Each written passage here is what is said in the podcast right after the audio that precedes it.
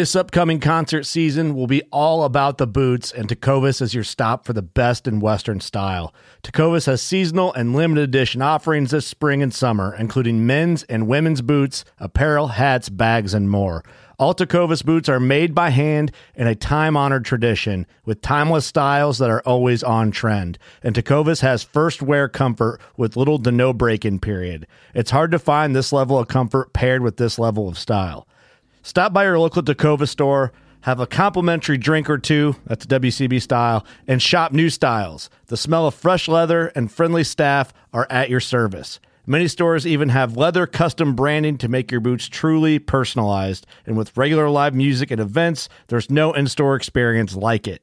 If you can't make it into a store, just visit tecovas.com. That's T E C O V A S.com. They offer free shipping on all boots, as well as free returns and exchanges, and ship right to your door. Go to tecovas.com and find your new favorite pair of boots today. Fishing like a local isn't just about catching fish. It's about connecting with the environment and the people who call it home. It's about hearing the stories and traditions that have been passed down for generations and sharing unforgettable moments with the people you meet along the way. Fishing like a local is having an experience that stays with you forever. And with FishingBooker, you can experience it too, no matter where you are. Discover your next adventure on FishingBooker. Hi, everybody. It's Doc from the John Freakin' Muir Pod, and I want to let you know about our new website on WordPress. Take a few minutes and check it out. You'll be able to find pictures of the pod's guests, links to the podcast and social media accounts, ways to support the pod, how to get in touch, and our entire back catalog is there, including episode summaries. Missed these sections of the JMT episodes? You can find them there. Missed a Triple Crowner episode? Yep, that's there too world travelers, adventure athletes, polar explorers, Barkley Marathon competitors, authors, filmmakers, documentarians, and more are waiting for you. Take a look at the new website, and just a reminder adventure lives here.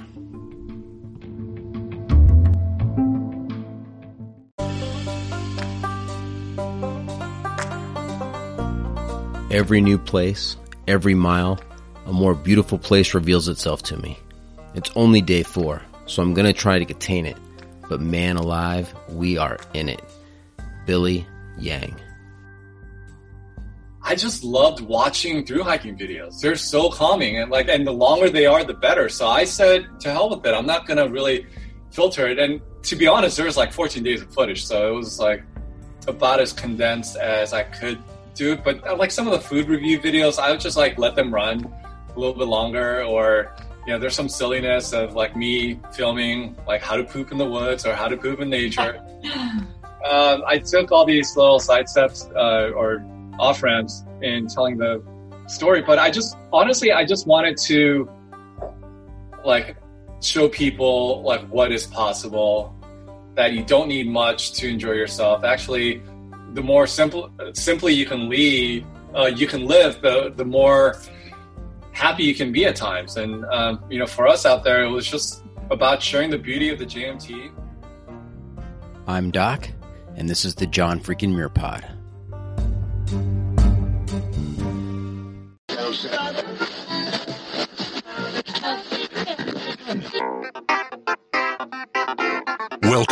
To the John Freakin' Muir Pod. Lace up those boots and sling on the pack for a romp through trails, short and long.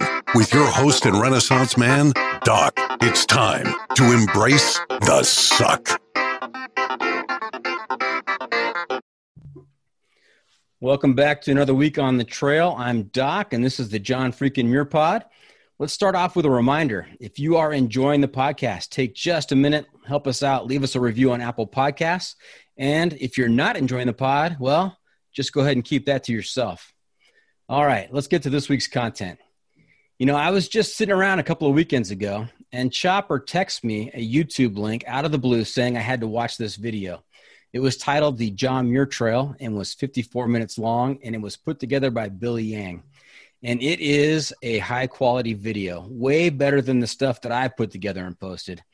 And so, because of his excellent talent scout ability, I've asked Chopper to come back and co host this episode. Welcome back, Chopper. Hey, Doc, how you doing tonight? Good. How about you? Oh, great. Happy to be back. Got any more videos for me to watch? Uh, yeah, but we'll have a separate conversation about those later. Okay. 10 4. All right. So, as I am sitting on the couch watching this great video a couple of weekends ago and reliving our hikes, I find Billy on social media and I send him a message. And lo and behold, he gets right back to me.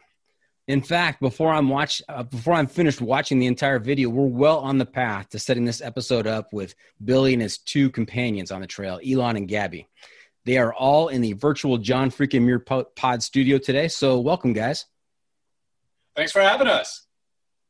Yeah, glad to be here. We're excited. Nice, nice. Now, have you guys listened to the John Freaking Muir Pod before? And it's okay if you haven't. I'm just uh, checking in.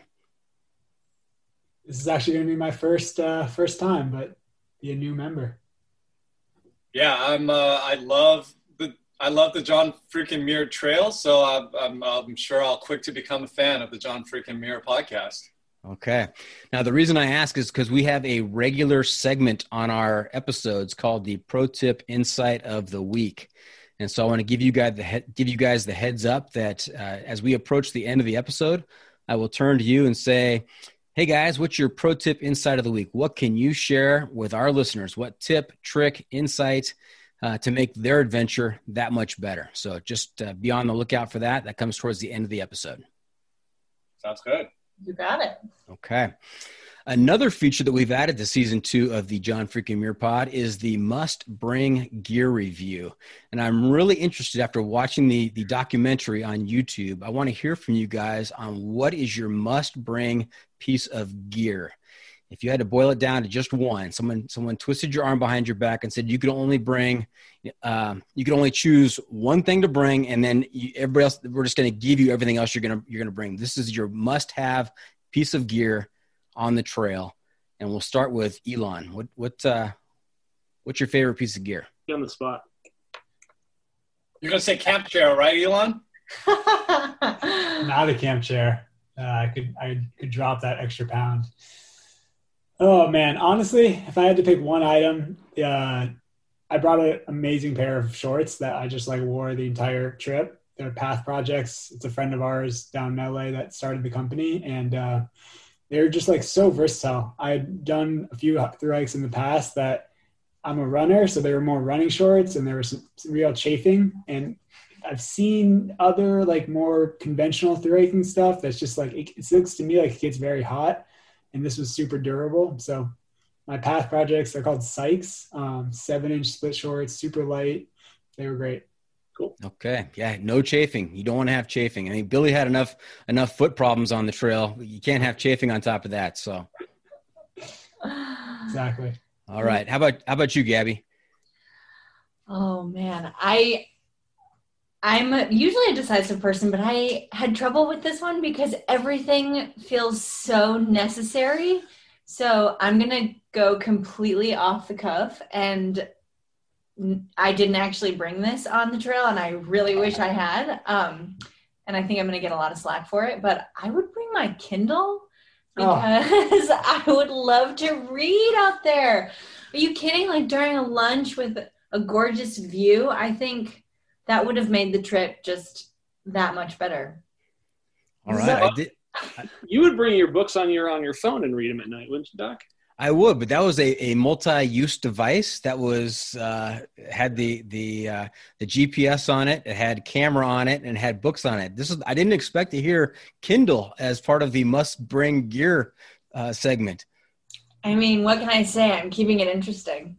Doc, I think there should be a caveat of like if we were to have done this conversation a couple days post hike, there's no way she's carrying the weight of Kindle. But yeah. now, four or five months later, half, you know, eight ounces, no problem. I'll carry it. You know, it's funny, Alon. You said you would get rid of the chair. I I would add the chair. I hated sitting on that um, bucket, Yeah. that bear canister. Just it was, I I carry the chair now. It's the extra pound. It's worth it to me. Hey, Elon, what do you think it says about us that she wants to read instead of conversing or Yeah, you you and conversation. Elon, you and Elon would be sitting around the campfire, and she'd be off, uh, you know, reading her reading her books. It's clearly more me than you, I think. Uh, We're still happily engaged, just setting, setting the, the tone here. All right, Spoiler alert for the uh, video.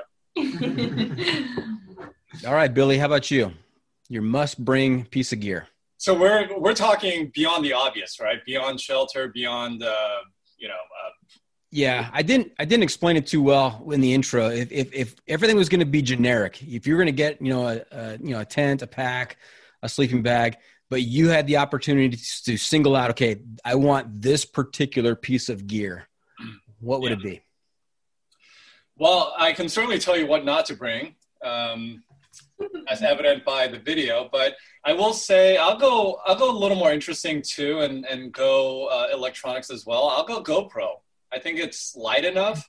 I think if you have a way to recharge it, or, or have multiple batteries, or bring multiple packs, or a solar panel, whatever you decide to choose in that realm to recharge it, I think um, whether you end up sharing it to the masses or whether you end up keeping it for yourself, I think it's something that you want to document, especially an epic trail like the John freaking Muir Trail. And um, for me, it was a lot of it was in retelling the story and putting it together. I was just smiling the entire time. I mean, obviously, I was wincing at times too because of the condition of my feet, but um, having a versatile uh, piece of equipment that didn't add too much weight, um, the stabilization on it is like super high tech now, and it's like and it's uh, waterproof. You saw the multiple shots of me jumping into alpine lakes with it. It's just a neat little gadget, and I think um, you know the latest GoPro 9, um, which is a, a version up from the one that I brought, is that much better. So yeah, I would have to say GoPro. I, I thought you were going to go with the Tapatio. well, that's well. Now you you took my answer for what I was gonna. Um, what was Oh, the, you're- The pro tip? Yeah, yeah, the pro tip. But All right, we'll we'll, we'll edit that out for later. no, it's fine. It's fine. Tapatio is key too. Condiments in general. Now, Billy, since both you and Gab, you mentioned pieces of electro- electronics, um, did you guys bring a a uh, power bank, or did you bring? I thought I thought I saw like a Goal Zero solar charger hanging off of somebody's bag in the video. That would be mine. Yes, I needed a way to recharge. I brought a point and shoot Sony camera. I brought a GoPro 8, the aforementioned GoPro 8, and uh, my iPhone. So I needed a way. I actually didn't think about this beforehand.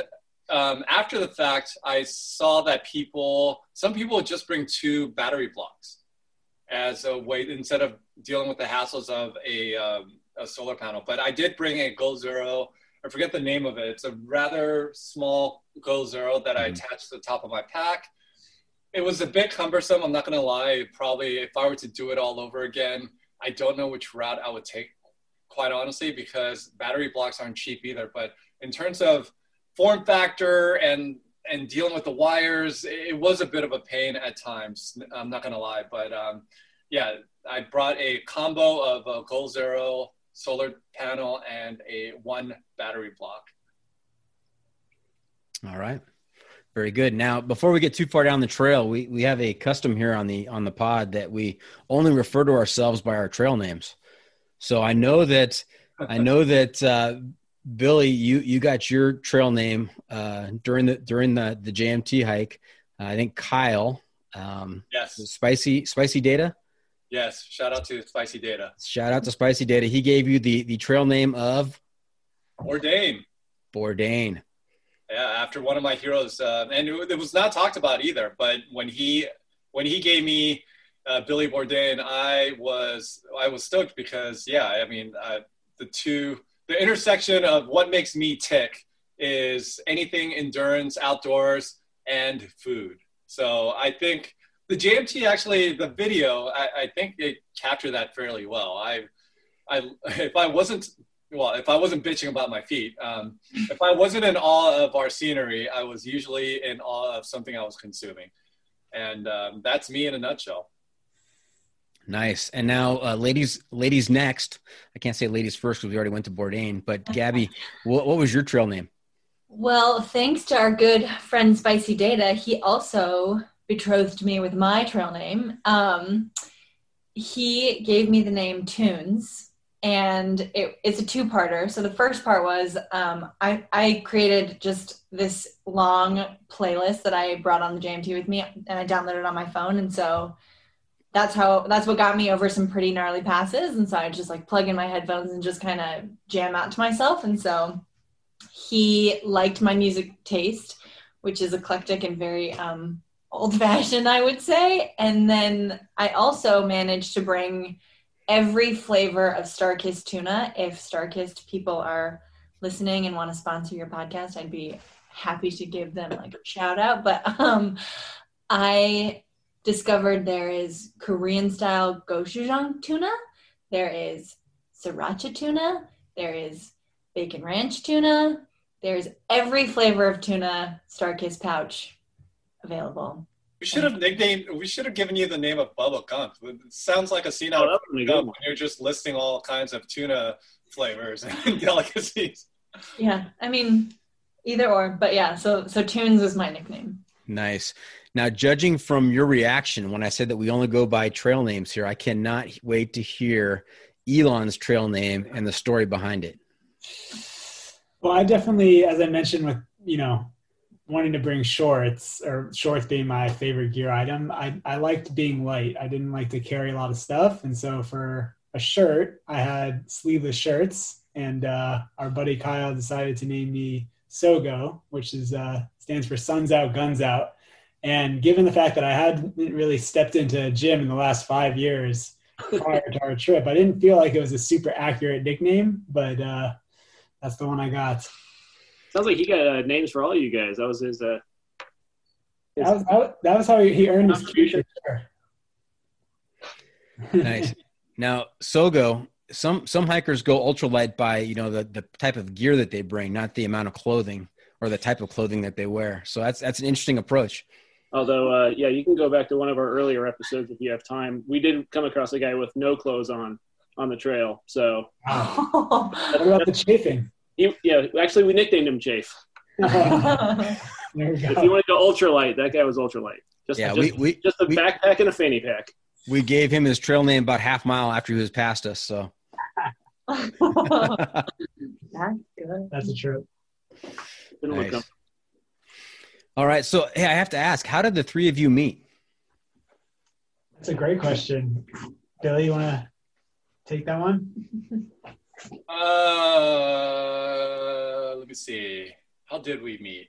Well, I definitely met Elon first. Elon, yeah, just through. So we're trail runners by by practice and hobby. So we have that background. And Elon used to live in Southern California, where I still currently reside. Elon's in Northern California in the Marin area. Uh, both he and Gabby live together. But yeah, Elon and I met. He's considerably younger. I'm 43 and he's about a decade younger. And Gabby could be my daughter if you really want to be specific and do the math. But um, yeah, uh, but you know, I'm a I'm a teenager at heart.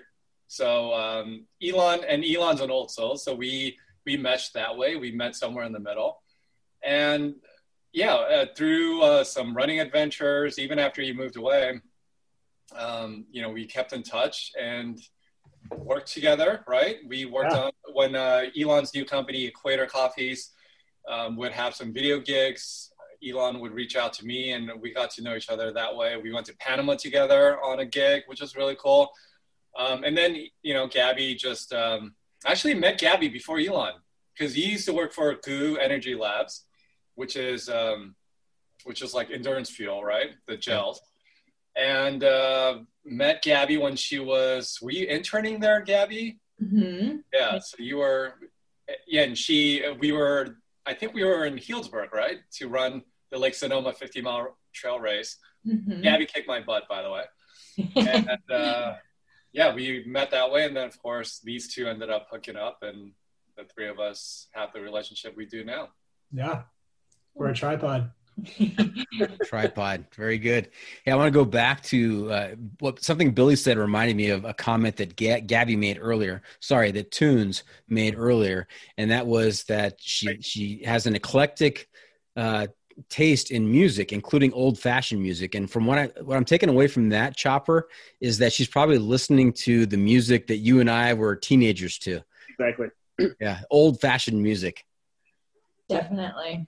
Yeah, she she makes me feel bad about being in my 30s. So it, it's coming at you guys from every corner. Just putting us all to shame. Hey, Gabby, you're young enough to where probably like music from the 90s would be considered oldies for you, right? Yeah, probably. Probably. Yeah, you don't want to know. You don't want to know how old our kids are. So one thing one thing that's cool about our our origin story of us meeting is uh, when Billy and I first got to know each other coming up and running, he was just getting started in making his own films and sharing stories. And so it's been really cool for me on a personal level, seeing like his evolution as a filmmaker and then even as a podcaster. And we we both ran our first hundred miler in 2014 down in Southern California, Angeles Crest 100. And I had done the John Muir Trail for the first time the year before that. And uh, I think we've been talking on and off for five years about doing this trip together. And when the whole world shut down and we were like, you know, there's not, there's nowhere to travel anymore.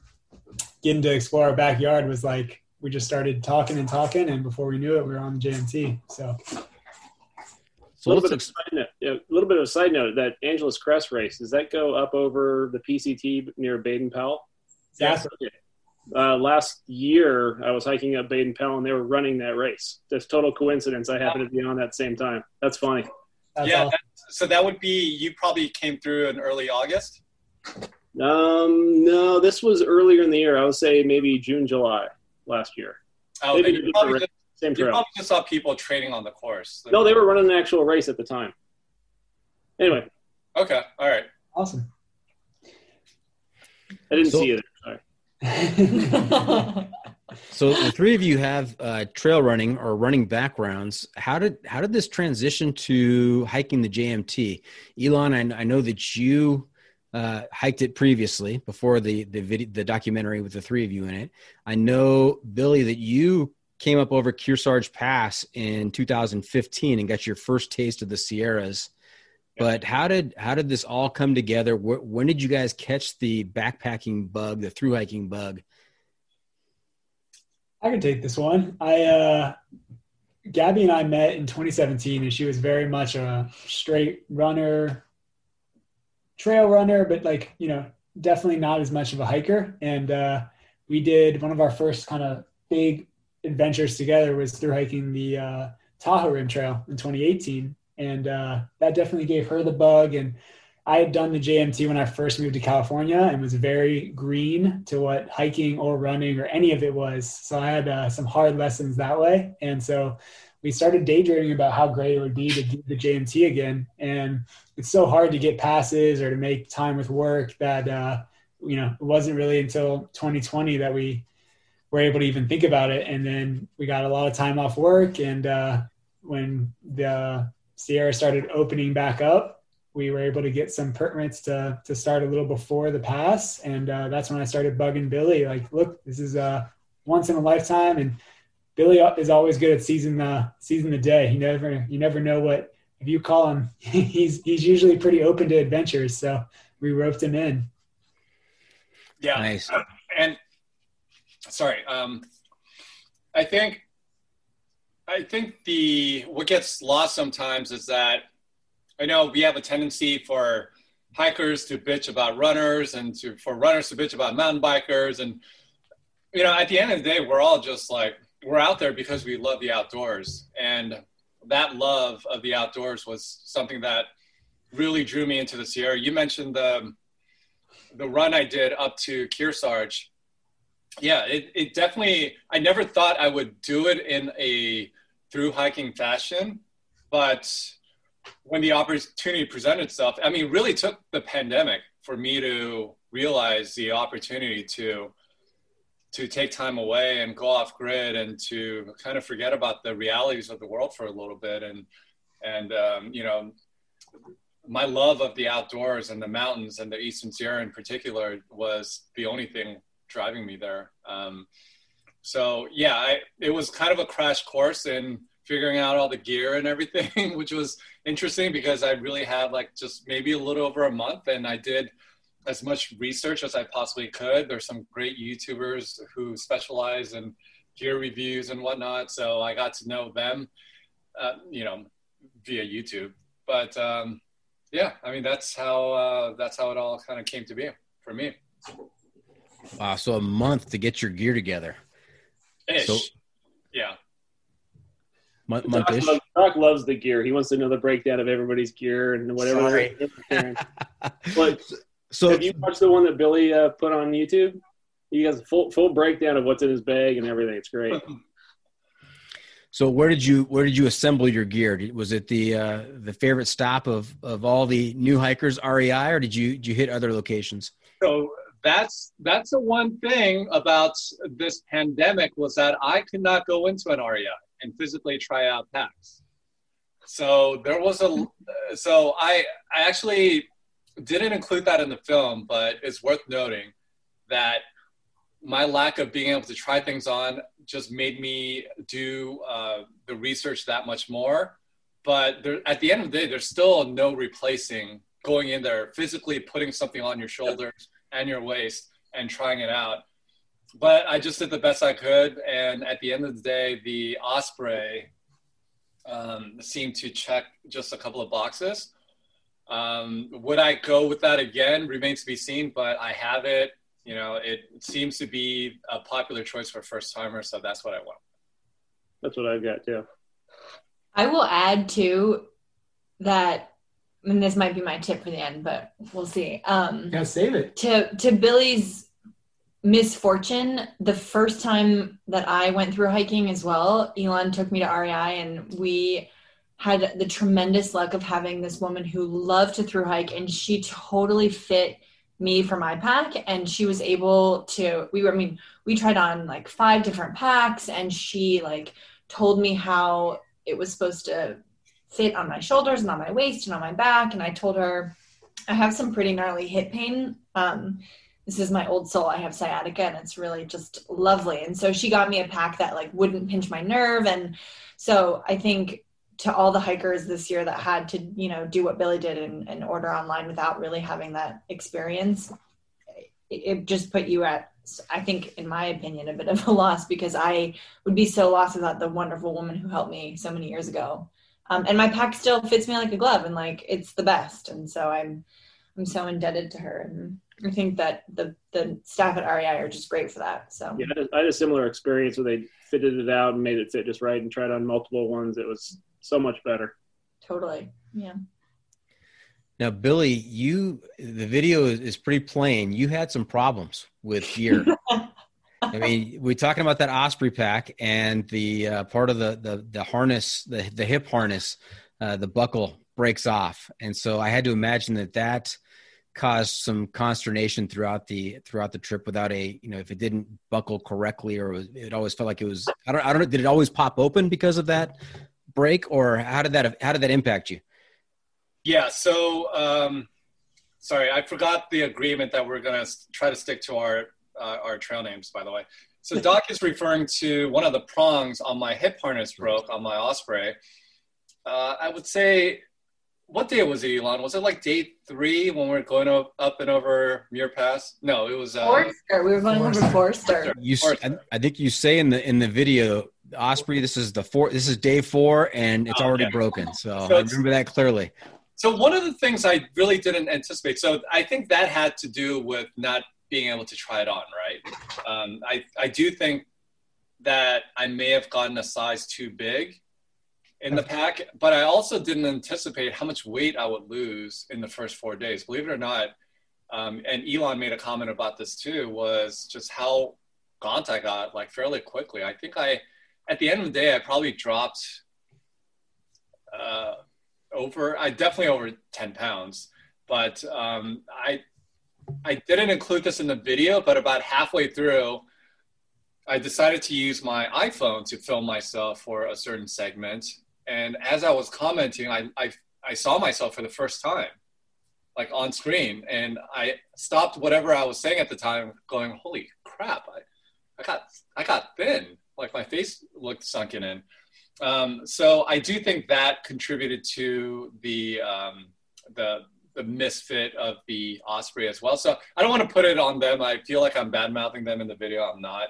Um, but it was a it was a combination of those two things that really led to it. So I basically ended up cinching it or tying it around my waist for the extra support.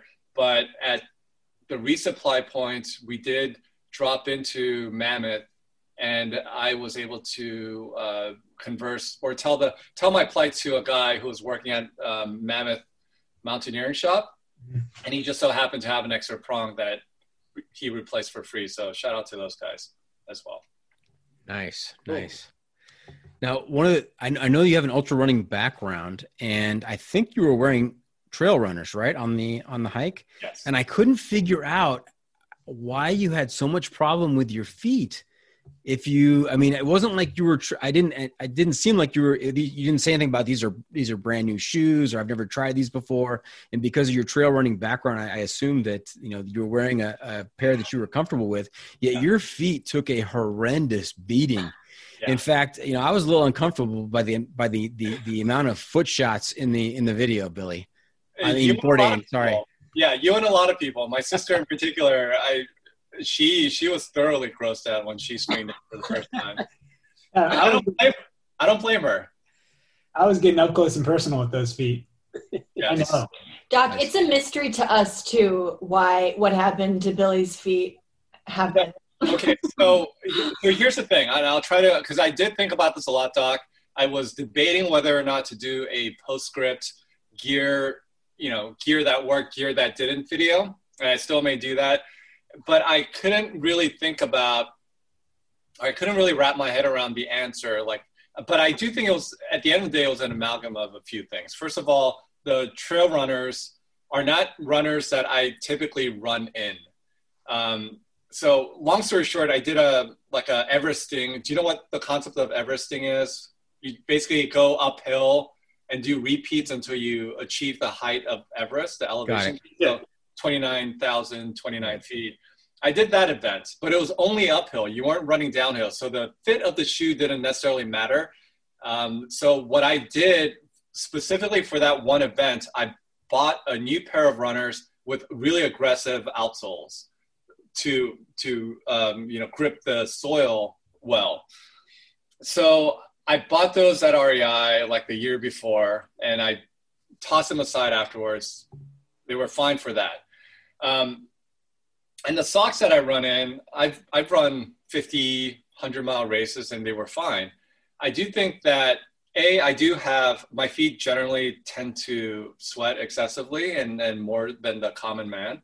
So I think that was for one and two I just didn't do a good job of taking care of them, switching out socks, all of these things that I would have changed in retrospect. And then third, the shoes I didn't have a chance again with not that much time to prep. I didn't really take in how my feet would feel after a long day of hiking, not running, but like hiking in the shoes, weighted down by, you know, 35, 40 pounds. So it was, it was a combination of all these things that I, it's difficult to really pinpoint on just one thing. But I do think it was, an, at the end of the day, it was an amalgam of all of those things that I just listed. Perfect storm of foot issues. Yeah. Yeah. Nice. Hey, let's let's uh, let's back up just a little bit. I want to talk about the documentary itself. It was it was really well done. I really enjoyed it. Um, I think what what uh, what really impressed me was kind of the B-roll footage. I mean, you you you took a lot of shots. I know that you had to set up ahead of time, set up the camera, and then you guys hike hike through the frame, and then you have to, of course, go back and get the camera. And so, take us through a little bit of of that action. Did you? I mean, how much time did you actually spend? setting up a, a, variety of shots? Did you have drone? It looked like you had drone footage in there, uh, at least on the car trip coming in. Yeah, you had. Uh, I saw you know the car driving through the frame as you're going through you know along the uh, yeah, yeah, east east of the Sierras. That was a pretty cool shot as well.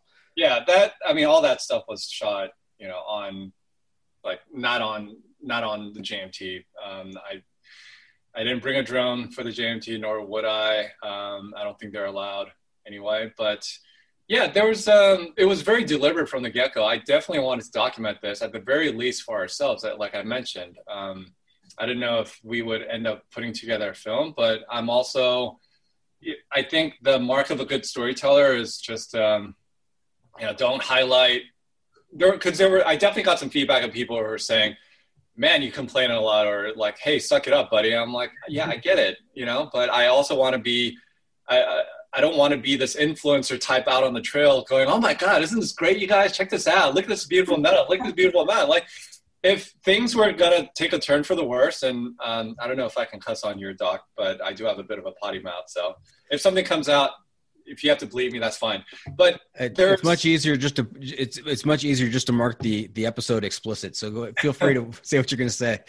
Yeah, but I just wanted to keep it real, and if uh, if shit was going down, I wanted to document that and be honest with people. I'm like, hey, maybe I can spare somebody down the line who think this is all like puppies and rainbows, like I thought. That it can go bad, and it goes bad for a lot of people, especially if you're ill prepared. If, especially if you don't do the necessary maintenance as you're going along the way. And and a lot of that I can blame on my own. But um, yeah, it was a it, basically with all of my like documentaries where I feature myself, I I want to be honest first and foremost, but secondly, yeah, the extra I guess it probably amounted to miles of like setting up cameras and doing all that.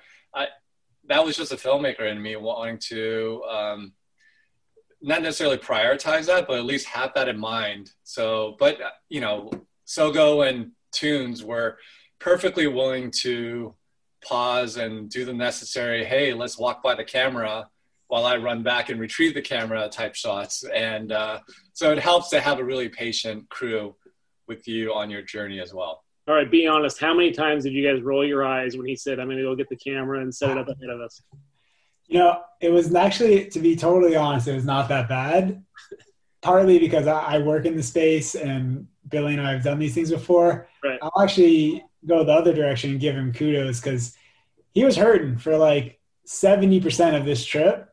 And it was like the last thing he wanted to do sometimes, but he got it done. Like he definitely could have been like, I'm in pain. I don't want to show this part of, you know, my life. It's it's uh it's hard to be you know show the the raw and the exposed side but i think that's what people connect with a little bit more because more often than not those are the stuff you remember. So i think there was like maybe one time where i was just like we're not going to make our miles but uh i learned to let that go.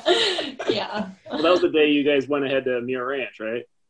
Yes. Left him behind it was right it was like that and it's you know it's part of the group dynamic too of like what our goals were to be out there and to enjoy have this great experience you know us all as friends and then like me hoping to propose somewhere on the trip but then like we all only had 14 days like all these things coming together that you're trying to balance and uh one of them was trying to get to Muir Trail Ranch, you know, because we needed food and Billy was completely gone and I was hungry. But uh also wanting to you know make memories from it.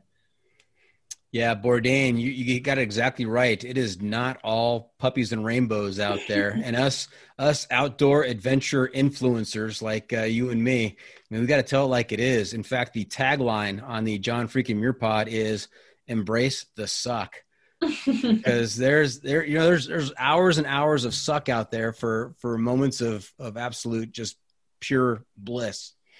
Yeah, and you know we i guess there was a bit of um at least on my shoulder there was a bit of like yeah, I, i've run 100 mile races before. Like how hard can through hiking or, or hiking 20 miles a day 18 miles a day like how hard can it be really? And i got humbled pretty quickly. I, I don't mind telling you. So there's um, you know respect to everybody out there. And that's why you know the camaraderie as as we continued on our journey, and especially when I was suffering, just um, the compassion and the generosity of people was was really underscored and and brought to life because the currency out there is not monetary, it's not ego, it's just people doing whatever they can to help each other out because they know exactly what you're going through. And um, yeah, so I wanted to be honest about all that, and hopefully people will will take note that um, taking care of your feet is really important to make sure you bring plenty of ibuprofen as a break in case of emergency kind of thing, um, and a whole host of other things that you, you need out there. Yeah, you were popping that ibuprofen on a on a regular basis. Okay, let me just say that Billy was so concerned he was taking too much ibuprofen, but he was not taking that much. Like he was maybe taking three or four in a day, and there's no way you can. I'm not a doctor, nor am I a pharmacist or um, pharmacist, but um, three a day is not going to kill you, and it's not going to damage your liver, and you're going to be fine. And so I, I was very adamant about trying to persuade Billy to take ibuprofen, probably um, to my detriment. But well, sometimes I just we ran out at one point. This is true. Valid. You want to tell that story real quick? we ran out of ibuprofen. What was it? The day after we had just resupplied at Muir Trail Ranch, and um, Billy's feet were in dire straits, and so we we didn't leave him, but we just like started hiking a little bit ahead of him, and these two guys had were like hobbling towards um, Sogo and I. And at this point, it was becoming really necessary that we have ibuprofen for Billy because that was, or for Bourdain because that was really helping him. And so I just stopped them and I asked, I said, Do you by any chance have any ibuprofen on you? And they're like, Oh, yeah, we have tons of extra. And so they whipped out this bag of gold and in it contained multiple pills of ibuprofen. And being that we had just resupplied the day before, I had sent us all fruit roll ups in our resupply packages.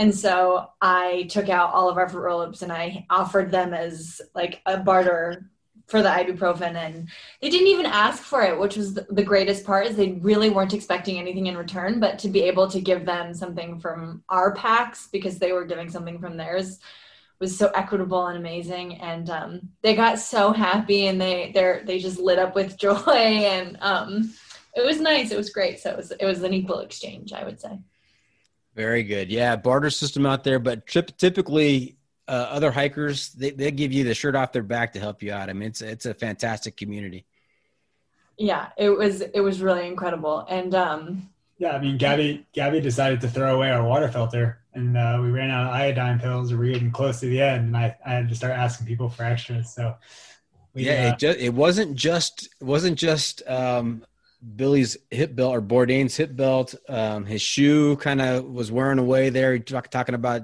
problems with gear. You're showing some holes in your shoe early on. And then I also had on my notes here that you know Gabby lost a, a water filter. Uh, Bourdain had a had an air pad leak. I mean, it just all kinds of all kinds of little stuff happened on this trip. It happens, but it's you know if there's one thing we learned from especially like 50 to 100 mile uh, ultra running mindset is you have to be able to problem solve and and figure things out on the fly. Whether it for us is usually you need more calories, you need to find some electrolytes and things of that things of the like, not necessarily this pad that you're relying on to sleep on is going to slowly leak air throughout the night.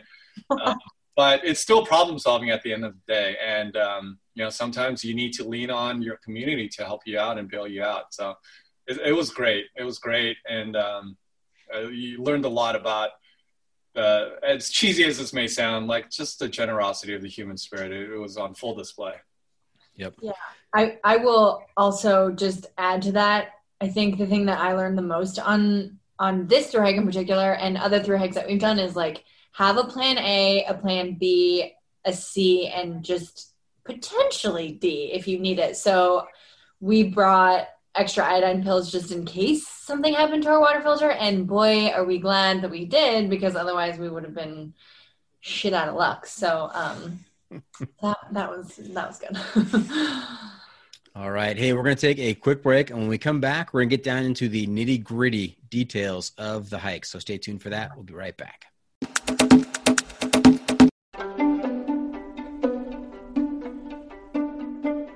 Hi, my name is Billy Yang. I'm a filmmaker and podcaster.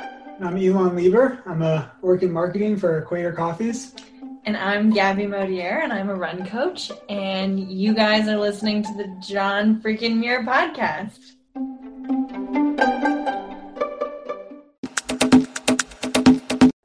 Welcome back. We are talking to Bourdain, Sogo, and Tunez about the uh, documentary that Bourdain put together, posted on YouTube called John the John Muir Trail. I almost said John freaking Muir. I'm just used to that. Uh, the John Muir Trail. Uh, outstanding 54 minute documentary of their trip earlier this summer. And I kind of want to go into the nitty gritty, some of the details, because as I told uh, Tunez and Sogo before we started recording tonight, as we were waiting for for Bourdain to show up, that uh, I've I've watched the video now three times, and I feel like I feel like we're all friends. I feel like I, I know you very well just from from hanging out with you on the on the trail so often. But uh, tonight's the first time we've met. But um, in watching the video again this afternoon, because I wanted to prepare for today, uh, I was I, I, have all kinds of notes and uh, a lot of a lot of funny things I want to talk to you guys about. So number one is your tr- your trip took 14 days and you went northbound. You started uh, south of Whitney, you summited Whitney, and that was the official start of the John Muir Trail for you. And you guys finished up in Happy Isles, and it took 14 days, right? Correct. That's hauling ass. Yeah, that's a good clip. And we was, you know, it was really, honestly, it was like 12 days. I mean, our first and last days were like eight miles. So we we condemn, we did it the majority of it in about 12. Yeah, and and one there's a lot of little fun parts to your documentary, Bourdain. One one was were the food reviews, which is very appropriate to your trail name. I love the food reviews. Uh, I think there were several sprinkled throughout the the documentary where you would you would all kind of share what kind of food you're eating and and give your scores. And sometimes the scores changed or maybe where they were inflated either because of how hungry you were or because of uh, side condiments that you guys added. So um, what was your favorite meal out on the trail? Tunez? Oh i don't even need to think about this. So my favorite meal out on the trail is um oh damn i forget the brand. Um sp- spaghetti and meat sauce Mountain House. Mountain House. Mountain That's House. the best. That's Thank the you. best. Thank you, friends. Spaghetti and meat, ha- uh, sp- spaghetti and mountain house. Um, spaghetti and meat sauce, and it is so good. It ha- I it has rosemary in it, like fresh rosemary. Um, It's And not it fresh. well, it's not fresh, but it's freeze dried. I can just imagine like some little old granny in Italy, like cutting her rosemary and shipping it off to Mountain House, and me enjoying it. Um, it tastes like you're home, and when you're on the trail, that at least to me, like that spaghetti and meatball taste is just I, I'm, I'm, I'm right there with you. That's one of my favorite ones. The ones that are really spicy because my stomach gets all screwed up on the trail. That, but that spaghetti and meatballs is really, really good. And oh, it's so the same thing. You just feel comfortable. Yeah, exactly. solid choice sogo how about you I uh I only really had like two variations. they were they were the the people that were like really into the food. I was eating to live, and uh, I think I just had the uh, pad thai from uh, Good to go. Good to Go.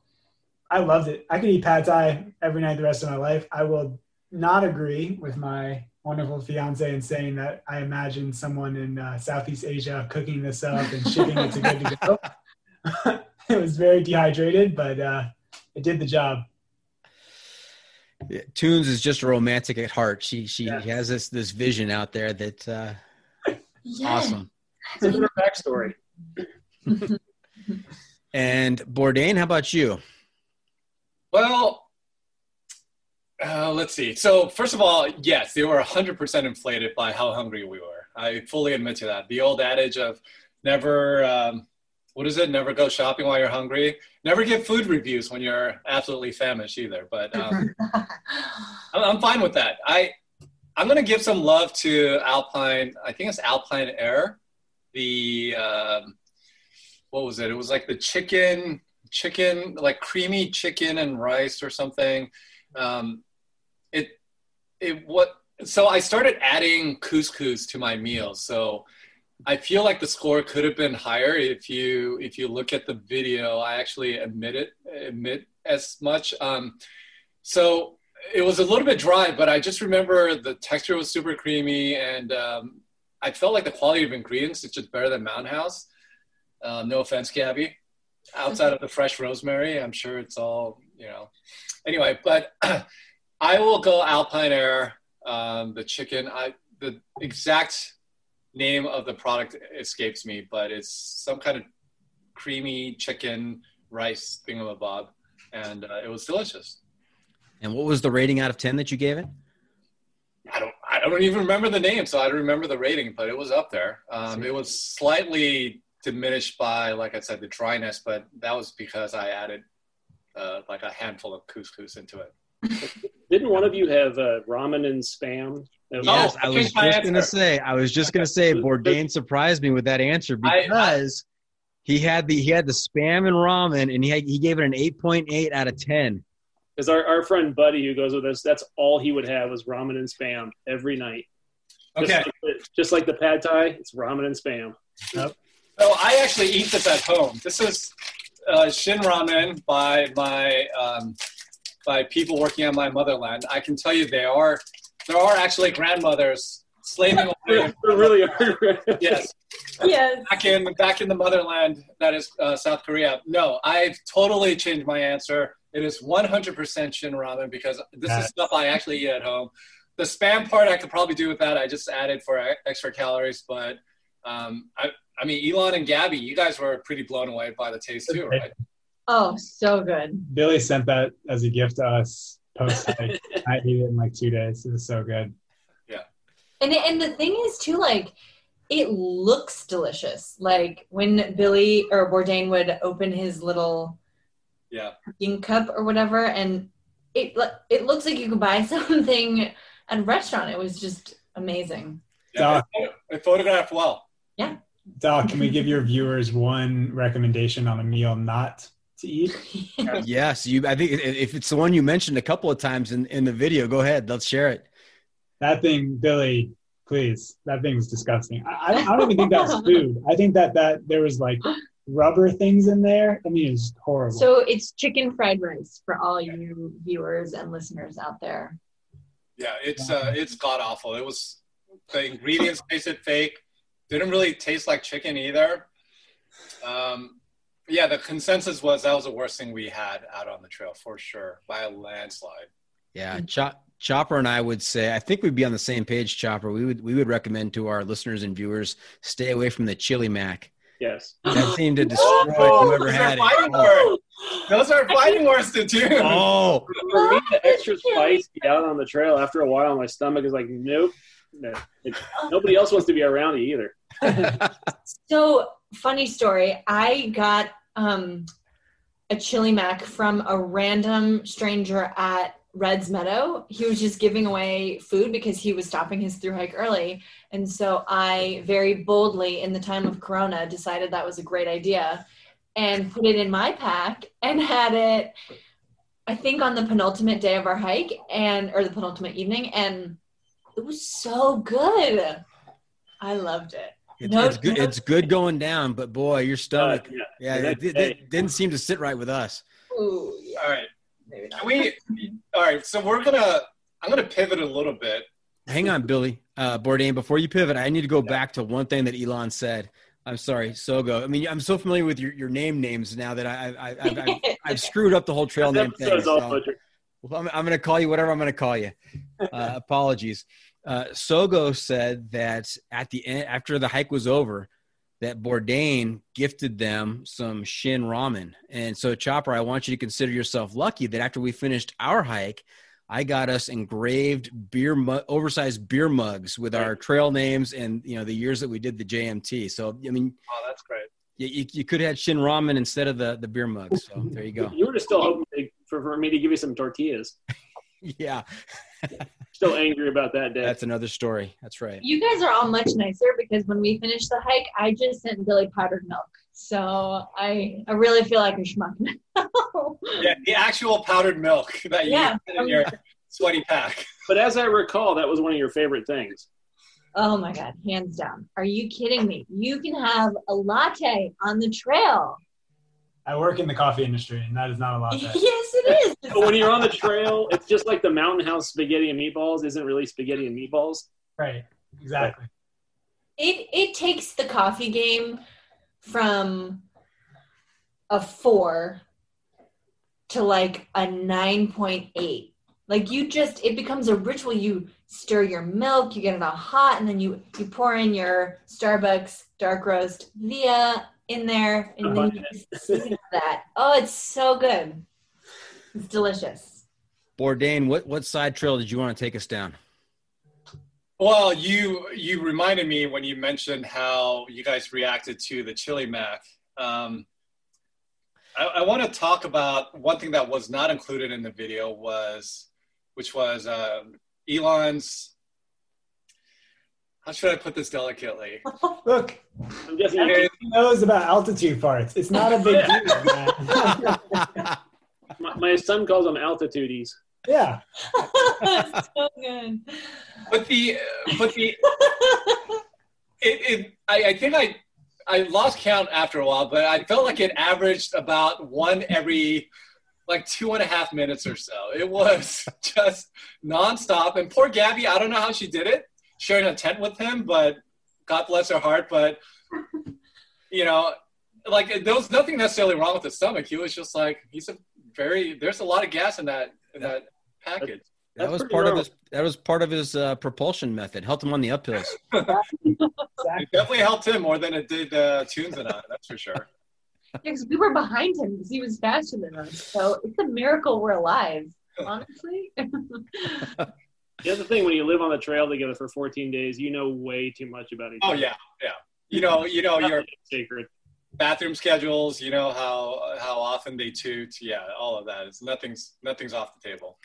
Sogo, I'm thinking that you should be pretty happy with Sogo because I'm thinking there could be some other trail names given to you. Could be worse. Yeah. Uh, is that full here? I see. Could have been Chili Mac. Very good. Hey, another another cool thing that I thought you guys did was the the the, the large number of scenes that I saw with the mini bottles of alcohol. Who was carrying all the mini bottles? Billy that was Billy. Nice. Bourdain. Yeah. Uh, it, you know, I just brought a handful. Figured at the end of the day, kicking around a campfire with a nice uh, nip of bourbon, some fine American Kentucky bourbon would be a nice touch, and it was it was fine. It was fine. It was it was nice, and uh, also uh, able to give it out to new friends that we met along the way. So um, yeah, it was just a nice touch. I the ultra lighters, the ultra guys out there probably uh, would poo poo that or whack their finger at it, but you know, just any little thing to make to uh, remind you of home. Not that I drink excessively, but anything to make you feel that uh, sense of you know home and and a little reward at the end of the and at the end of each day, long days, um, was a nice touch. And It also- surpri- surprisingly, it did the, the alcohol didn't seem to help you sleep any better though. Not the first couple of nights, but definitely after a while, especially when we're uh, creekside, I slept great. Well, and when my pad, did- you know, wasn't leaking. Right. Right. Tunez, I cut you off. What were you gonna say? No, I was just gonna add that it warms you up too a little bit, which is a nice perk. So if you're cold blooded like me, like a shot of bourbon makes you feel warm and fuzzy. Yeah, way back in the days before COVID, uh, Chopper here, he surprised us all by bringing in uh, a flask of Fireball on our last for our last night on the JMT, which was very cool. nice. Awesome. It doesn't taste good, but it was one of those things like it just it seemed like a good a good thing at the time. Yeah, I am not a Fireball fan. Um, Neither am I. It just sounded right. And I also have to commend you guys on the number of times you had full body immersions in either lakes or rivers or streams. That was that's bonkers. You know, we we've done it a couple of times and you know, the water is so cold up there. It takes your breath away. And I don't know how you guys did it, you know, day after day after day, but you guys you guys did a really great job of uh, taking that opportunity and jumping in. We Yep. owe that credit to Bill to Bourdain, I think hundred percent. But I, I would, if I can speak for all three of us, I would say it was for sure a highlight. Yeah, it's probably one of my favorite parts of the trip. I uh, I was very resistant to it in the beginning because I was just like, exactly what you're saying. It's gonna be so cold, shocking the system. I just want to keep moving, but it's very refreshing. And then it kind of became like a little ritual, and uh, I wish we could have even done it more. It was really nice. Yeah, I was telling the guys that it was just like a natural shot uh, injection of espresso. That um, you know, if we were, if our moods were down, if we were, things were lagging a little bit, we were tired. It just it would perk you right back up. And so it was a nice little jolt to the system, and it was a nice way to clean up at the end of each day. When, if I if I can share a small anecdote, we um, oh man, what was the pass? I call this one the pass from hell because the approach was so long. It was so hot. Bourdain ate lasagna in the middle of the day on his way up this pass. God knows why. Um, I was suffering. The, the the end of the day was approaching, and you know, mood was trash. No one was having fun at that point. Um, I was having fun. Well, we were having fun. Fun is a relative con- is a relative term, right? So we get to the top of the pass finally. We all three kind of reconnect because we had sort of gone on our own paces, and um, the day is sort of escaping us, and we we had wanted to get a lot further than we did, and I think we were all just feeling a little bit melancholy for that reason, and so we start the descent. It's gravelly. We're all sort of tripping up, and we're getting nervous that we're again going to fall short of our mileage targets, and we get to Lake Marjorie, and Bourdain turns to us and he just is like, I'm jumping in. and at that point, I think we were all just sort of like, oh God, like we got to keep going, we got to keep moving. But we all sort of relented and took our packs off, and Bourdain jumped in, and then famously, I took my top off and I jumped in too, and it was amazing. And we, we all just, it changed our perspective on everything. Like, it i think it set the tone for the rest of the trip too that like carpe diem is real and you have to seize every moment and those lakes were just such a beautiful reminder of that and i mean these alpine lakes are untouched and you just it was so it was incredible how our moods shifted so dramatically too and yeah i just i wish we were all back there right now but it was great yeah, that's that lake marjorie is just below Pinchot pass yeah pinchot the the pass from hell. It shall be named. Beautiful lake, though. yeah. Mm-hmm. All right. Um, also, when you started out on top of Mount Whitney, I, I recognize something on top there that, again, we're talking small world. I want to see if, uh, if, if the world, the hiking world, is indeed small. You guys are holding up the Mount Whitney sign, mm-hmm. correct? and the Mount Whitney sign seemed to be broken. It was held in place by uh, like a couple of uh, pieces of rope holding mm-hmm. it together. Mm-hmm. That's correct. Is that accurate? Yeah. Okay, so I know the story behind the broken sign at, on the top of Mount Whitney. Oh no way! Yeah, my step cousin, who uh, her her trail name is Ba, but her she goes by Jessica. She and her uh, boyfriend at the time uh, did the John Muir Trail earlier this summer, and they went southbound, and they finished on top of Whitney. And on top of Whitney, he proposed, and she was holding the sign at that point, and she like flipped out through the sign and broke the sign. So no! yeah, my my cousin is the one who broke the sign, and uh, I guess evidently it's still broken, but it's being held together by some rope there. So there you go. Oh, that's hilarious. Small world. That was earlier this year, wasn't it? That was, yeah. Yeah. But I think actually the day we were up there, someone had just glued it back together. Somehow the word had gotten around, I think, of your step cousin. Yeah. And, uh, someone glued it and then they, they put ropes so that it would, you know, stay secure for a while. But I think it's been resurrected. It's back. Okay, good. Congrats to her. yeah. There's something about that trail and people wanting to get married. We don't. I don't know why. Yeah. Yeah. So for our for our listeners out there who didn't just see that, uh, Tunez held up her her ring finger because one of the surprise parts of the documentary. Bourdain, am I allowed to say this? I don't want to spoil the I don't want to spoil the documentary. Yeah, say it. Okay, so when when they finish their northbound hike and they're they're at Happy Isles at the sign, uh, Sogo flashes his guns, gets down on a knee, and pops out the ring and, and pops the question to Tunez. What a what a fantastic finish! That came out of nowhere. I didn't see that coming, and that was that was so awesome. That was a great part of the video. Yeah, it was really special. It was really special. I uh, yeah, did you intend to do it at the end, or were you saying, okay, every day, am I going to do it today? Am I going to do it today? Am I going to do it today?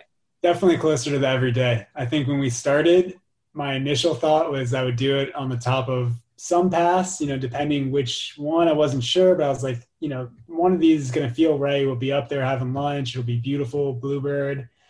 And I told Billy beforehand, like, that was kind of the plan. And then somewhere like three or four days in, I started realizing like we're exhausted by the time we get to the top. Like that's not going to be the most romantic, enjoyable spot to get down on me.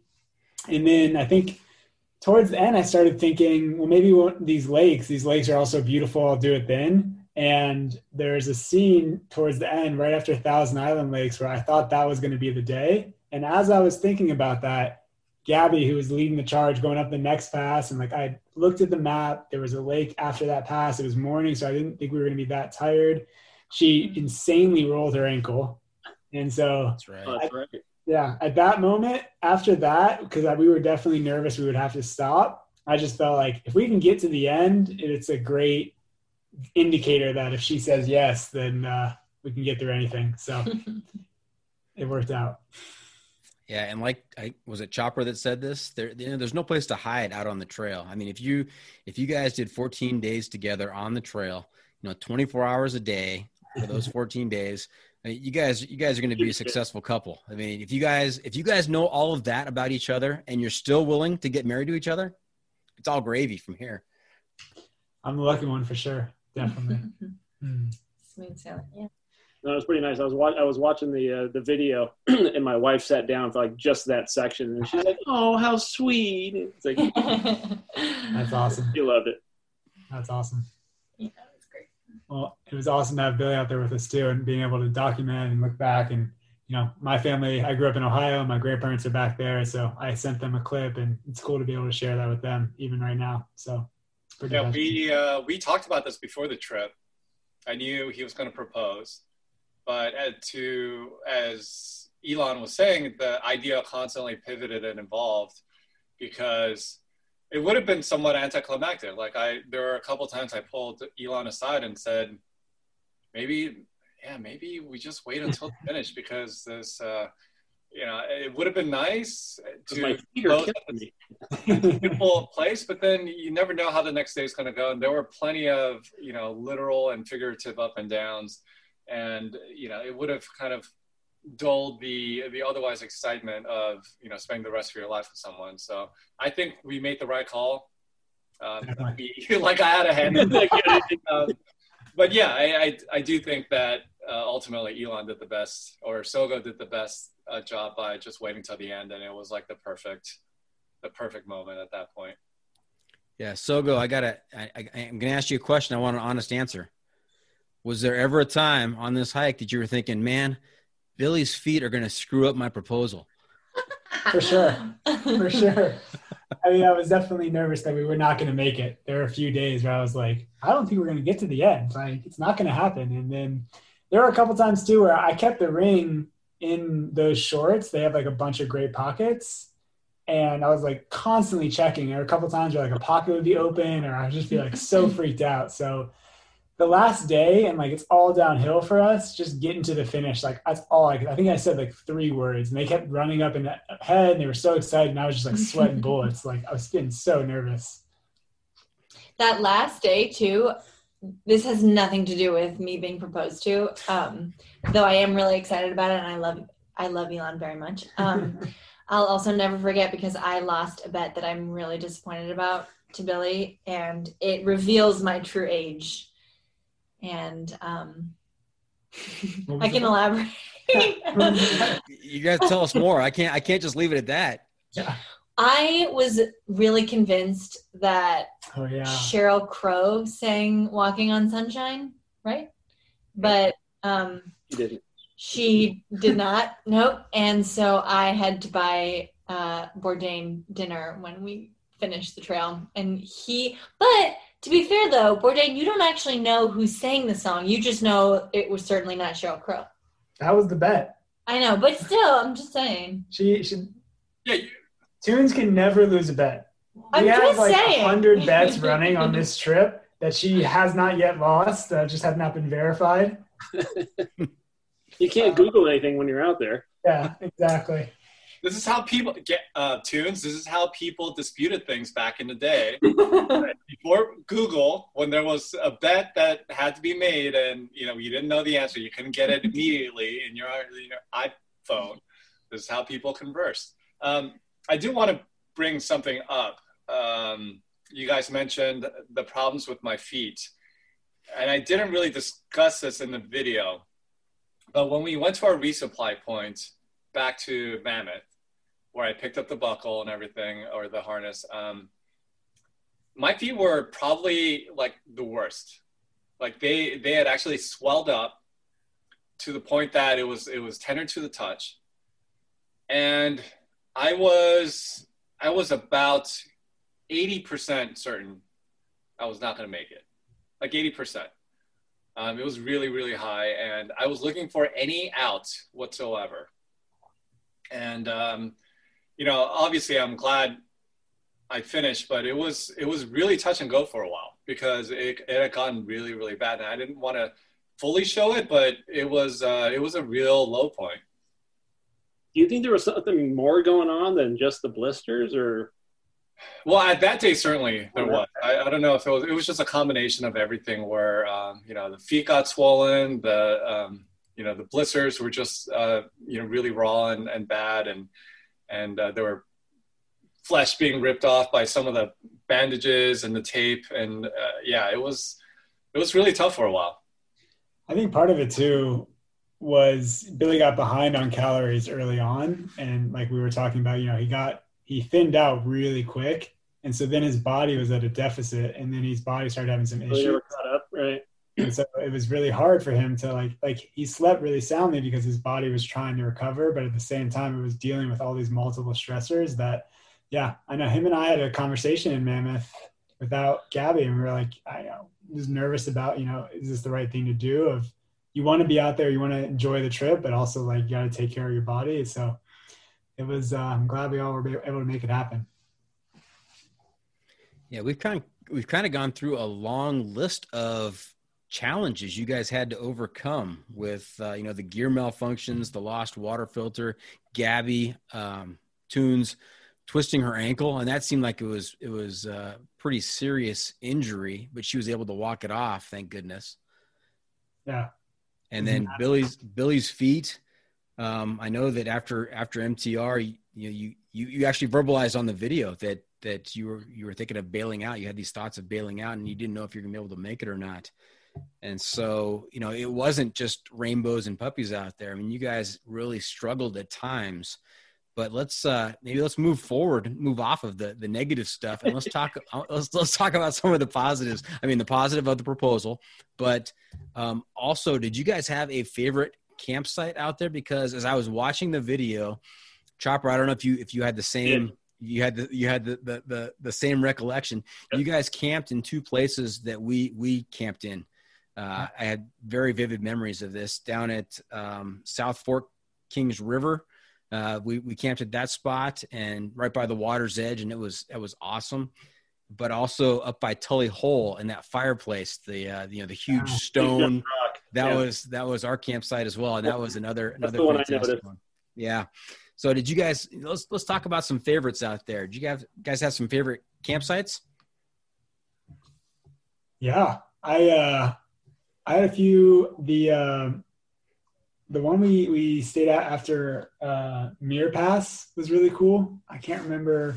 We we'd really gone like it was a big day and it was just like so satisfying to be able to relax and be right down the water and like just late in the water. We finished pretty early in that day. Like we're, I think we were done like four or three thirty four p.m. and just like hanging out at our campsite was so nice. So was that Wanda Lake? Wait, just- what? After Muir? No, after Muir, we hightailed it to Paiute. That's a long way. That's a lot, but but but we didn't make it because Billy was having feet problems. Right. So, I mean, Paiute Creek was was that night. Yeah, that's so. That's what you're saying. Yeah. Okay. Okay. You still like that? We're good.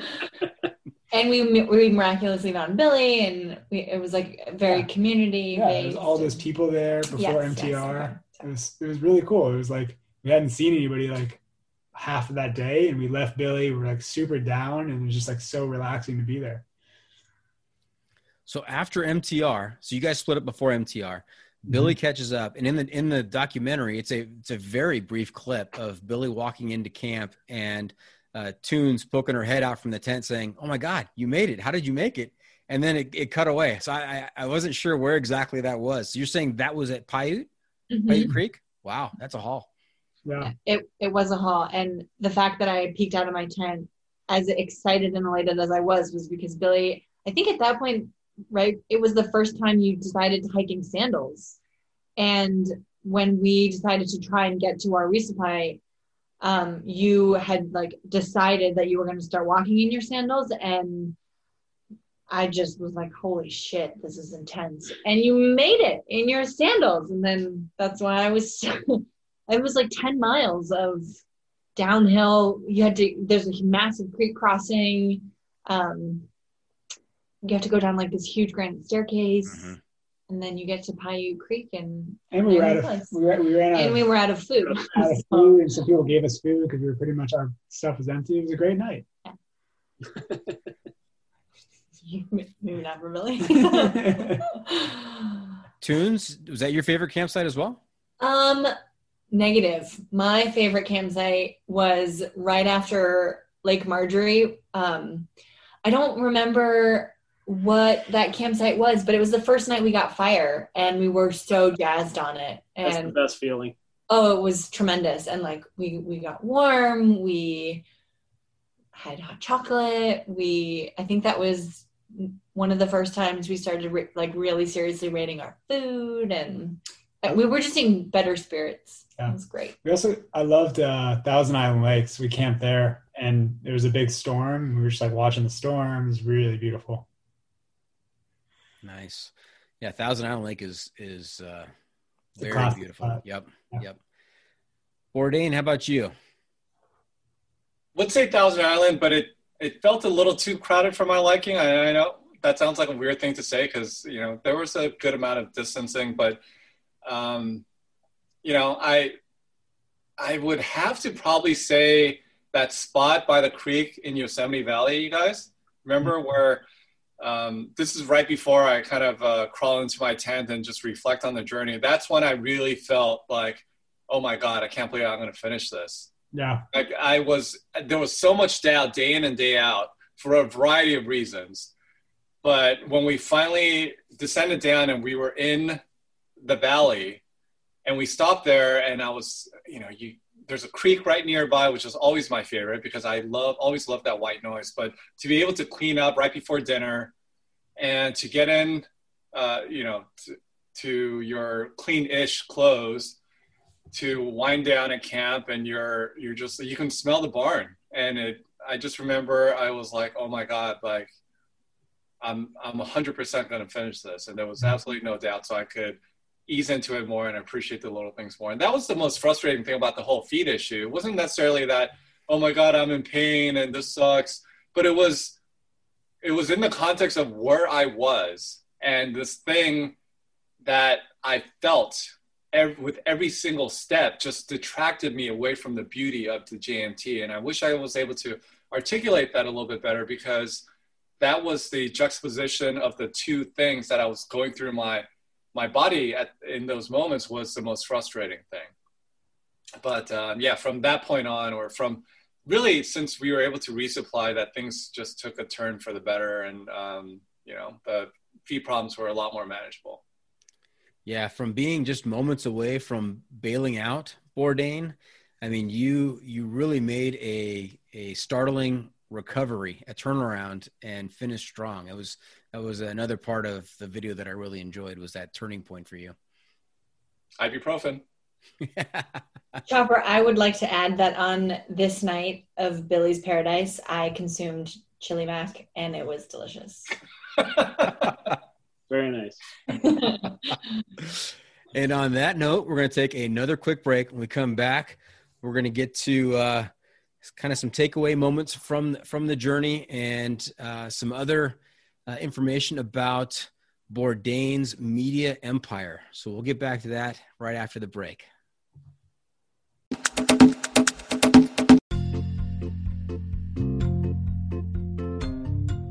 Hey, hiker trash. This is Ginger Balls. You're listening to the John Freakin' Muir podcast.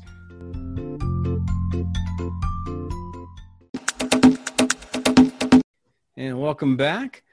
Uh, once again, we're talking to Bourdain, Sogo, and Tunez about their their trip on the JMT this past summer, uh, the proposal that took place, and all the mirth and merriment that has uh, uh gone on since. So, um, let's stick with the favorites before we before we move on from this.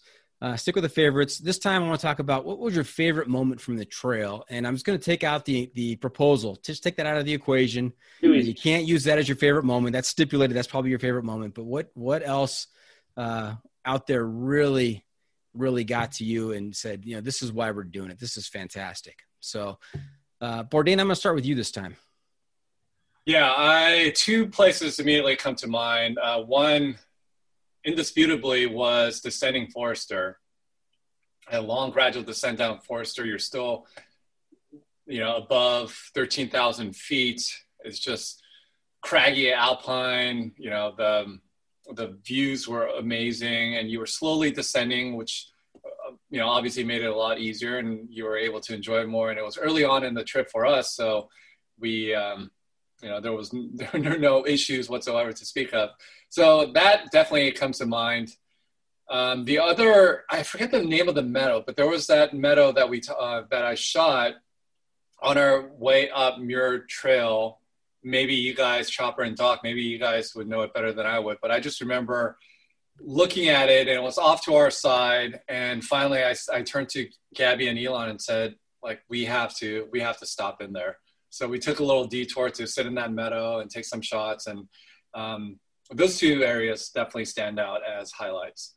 Was it in Evolution Valley? Was it McClure Meadow? Yes. That's what I was thinking. Yes. Yeah. Nailed it. Yeah. I knew it was Evolution. Yeah. Yeah, yeah. I've got a great shot uh, from our 2015 trip of Chopper and Buddy standing on the trail and just looking out over the meadow. And they had no idea I was taking a picture of them kind of looking at the meadow. And it's just awe inspiring you know, you, you just see like they're thunderstruck looking at, at this amazing sight out there. Hmm. That's well said. Yeah. I'll, I'll go next. Okay. Um, Billy, you stole part of mine. I was gonna, I echo that as well. That meadow is jaw dropping. And I think we hit it at this golden hour of the day where we were exhausted. And I think we were, we all kind of felt like we were hallucinating because it was just so beautiful and peaceful and it's something that you would see in one of those calm apps with like the wind rustling through the grass and there's no one else around and it was truly spectacular um, so aside from the beauty of that i would say my favorite moment um, it makes me laugh every time i think about it and i, I feel like such a dweeb admitting that but um, as we were descending into Yosemite Valley, um, we got really lucky the whole trip, but it never rained. And so uh-huh. the fact that we never had to use our rain covers was hilarious to me. Um, but on this one day, it started, it started to rain. And Billy takes out his rain cover and it's red and ours are black. And he puts it on his backpack and he looks like a strawberry like a moving strawberry. And put put them two together and i was just behind. They looked like these moving ninja turtles just walking through the valley and it was hysterical i I couldn't contain myself. She couldn't stop laughing for like half stop, an hour. I couldn't stop laughing. Every time I see a picture of it, it it genuinely makes me laugh. And I think like the takeaway is that just the experience of being out on the trail with Billy and Elon was so fun. And like, despite the rough and tumble moments, they, you guys really made it the best. And so I'm really grateful for. You two made each other laugh like nonstop, which I thought was so weird because they would oscillate between like hating me and then laughing at each other and back and forth. But that was a good one. I don't know. But yeah. Nice. Hey Sogo, I'm going to give you a moment to collect your thoughts because I wanted to t- I wanted to follow up on the the rain comment there by by Tunez, and both Chopper and I have had very fine moments in the rain on the trail. Um, I want to I want to relay a story where we were we had gotten to Guitar Lake on the the, the night before we are going to get off the trail. This is our last campsite, and uh, right as we're setting up camp at Guitar Lake it starts to rain. And we, we in, in, the last 24 hours prior to this, I mean, we had had our fair share of rain and rolling thunderstorms uh, through through the through the right, right, over our camp. It was it was intense. It was intense. And so we we were going on you know zero sleep, and we get to Guitar Lake and we're setting up camp and Chopper is is setting up his tent and it starts raining and Chopper has just had enough at this point. and there are people, other people not related to our our our party, other people who already have their their tents set up, and I'm sure they're relaxing in their tents. And Chopper just is letting loose with you know cursing at the world at this point. He just could not. Waving my arms in the air, yelling at God. every obscenity I could think of. Yeah, but to his credit, you know, once once the rain stopped and we were able to kind of fire up dinner, he he uh, apologized to the folks around us and said, "Hey, sorry about that. I just they were like totally get it. It's all good. I hit my breaking point."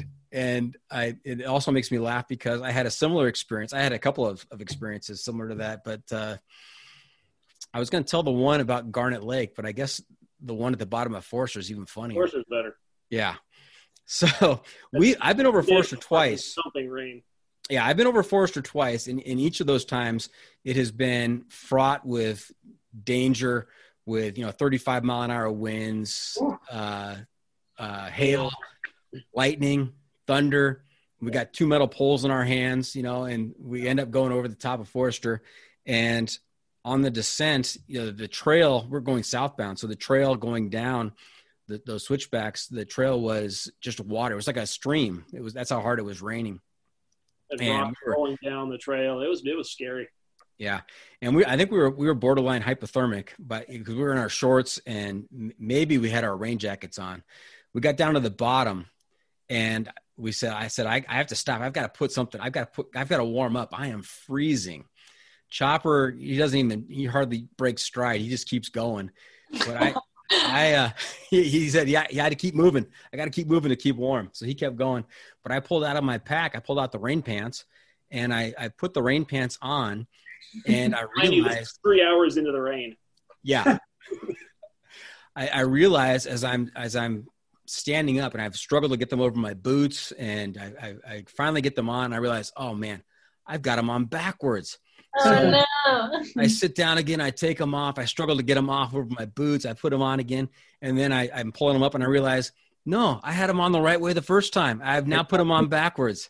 So it was again one of those moments of, of oh. screaming, screaming at the world, you know, just yeah. at my last, last bit of uh, patience with the world. So funny moments in the rain brings out the best in us. Yes, definitely. It's like always the simplest stuff too. You know, yeah. Like why why is this really getting me? And then an hour later, you're great. Yeah, right. exactly. So I, All right, I, so go. I have a couple. Uh, I wouldn't say this is my favorite moment, but thinking back, it was very funny. There was a a section where I'm blanking on the pass, but we were coming down, and the whole trip beforehand, we've been hearing that the flies this year, mosquitoes were just horrible. So many gnats out there, all this stuff. So like we had gotten kind of nervous. Like people like that I knew that get out in the wilderness quite a bit. They're like, yeah, it's just nasty this year. Like good luck to you. It's just gonna drive you nuts like nonstop. And we didn't have any bad experiences at all. Do you remember the name of this pass? I don't remember. Anyway, we were coming down this pass and all of a sudden we just get swarmed with. Oh, it was after Muir. It was after Muir. Yeah, it was Okay. on our way down from Muir. And for like 10 minutes, we were just sprinting with nets on, just like smacking our bodies, like just going nuts. And it was so disgusting, but it was, looking back, it was kind of funny because I just had this image in my head of just all of us freaking out. And then that, they were gone. I mean, they were, you know, there were bug bites throughout the trip that were a little annoying, but it was a very condensed, like, I felt like it was like a 10 plagues kind of moment. It was just like, They were- they were all there. yeah. Um, I have no idea why you chose that as your favorite. No, no, moment, no. It was just a moment that stuck out. I have a different favorite moment. I know. I, okay, I also tangent. I realize this is a podcast, so your listeners are not going to be able to um, see what I'm about to show you guys. But here's Strawberry Ninja Turtle Billy. Very nice. Nice. I mean, are you kidding me? Okay, next one. So all of you, all of our listeners out there, you also realize now that this is being also broadcast on YouTube, the video. So make sure you tune in to the video version of this episode. And definitely share those with Doc. He'll post them on uh, Instagram. Oh, I will 100%. It. I If I'm don't. having a bad day, I just look at this and I just crack We have- up. We just to Brightens your keep, yeah, to keep to keep uh, Billy's beautiful video in check. We have lots of miserable photos.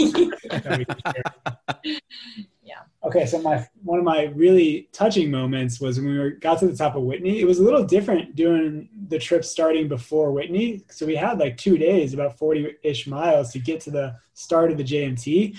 And for me, I had done the JMT from Yosemite to Whitney, and so just getting to Whitney, it's a couple days in. Like you're thinking about it, everything builds to that, and being at the top of the continental U.S. with one of my best friends, with my future fiance. Gabby started crying. Like it was such an awesome moment because I knew at the time, and it came true. Like I knew we were going to get to the finish, and I knew like every step between there and Happy Isles was going to be an adventure, and it felt cool. Did you almost pull the ring out at that point? I there were too many people. You know, it was like I was too like excited to get moving, but uh, it was a really nice moment. Very cool. Nice, nice. Bourdain, did we we did yours right? Yes. Got it. Got it. Okay. All right. So hey, what what was the big takeaway for each of you? What did you uh what did you learn from the trip? What did you learn about yourself? I can Tuna. Tunez, you want to go first? Oh, yeah. Yeah. Um, there are a lot of takeaways. I think I have three.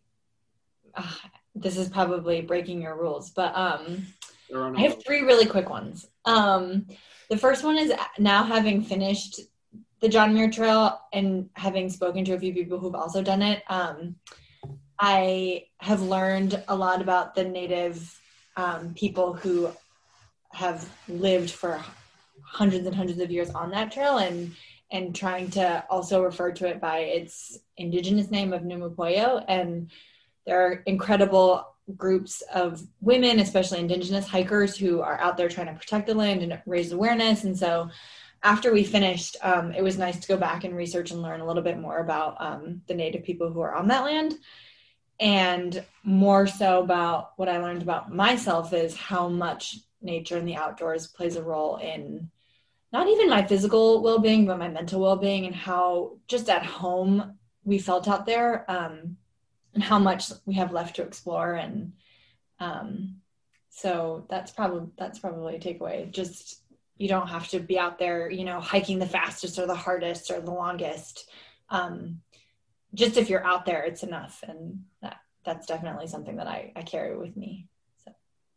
Yeah. For me, uh, you know, I'd done the JMT as like my intro to getting into the outdoors when I first moved to California, and I was very green to it. It was just like, oh my god, this is amazing. And then I really got into trail running, and Gabby and I have been together for more than three years, and we did a, a through hike um, a couple years ago that kind of reignited that. And doing the JMT this year, you know, with trail running, we don't really get to enjoy the experience at the same time. We're running our own races. It's just not the same. But the awesome part about through hiking is you can really just be in nature for an extended period of time. And like the thing about ultra running that's so cool is you dip your toes in it. You'll go for 5, 10, 20 hours, whatever it is, but it's a contained moment. But with through hiking, you really get to be in that experience. And it's just awesome. I, I could live out there. I really, I really could. I felt so like true to myself and really comfortable. And I mean, there's our list is very long of, of future hikes. I'll save it, but it's just I want to do so many more. Nice. Yeah, we'll get to that. Hank, don't, don't lose that list. Deal. Okay. Bourdain, how about you? What'd you, what'd you learn out there? What was your takeaway? Oh boy, uh, there's so many things, but in in all of our discussion, I, I just can't help but go back to uh, people, the amazing people that we met along the way. There was another, not proposal, but there was a relationship that formed with oh, yeah. Sarah, who we met, and uh, a guy that she met along the PCT, because there were some PCTers that we met as well. Um, you know, I'm extremely grateful for the, as Gabby referenced, we only had like one bad day of some weather, maybe a day and a half, but even that was pretty mild. And the conditions, like what we had, maybe two or three snowfield crossings, but those were brief. Um, I've seen photos of past like Forester blanketed in snow and ice and and sun cups, and we didn't have any of that. It was bluebird, it was sunny, and so I'm like super grateful for the condition that we got to do it in, especially for somebody like myself who this was his first foray into uh, you know a multi-day hike like this and then just all the people that we met along the way you know um, and of course including tunez and sogo like sogo in particular was extremely patient and you know he was basically doing taking care of all the logistics of planning out each day where we're going to stay.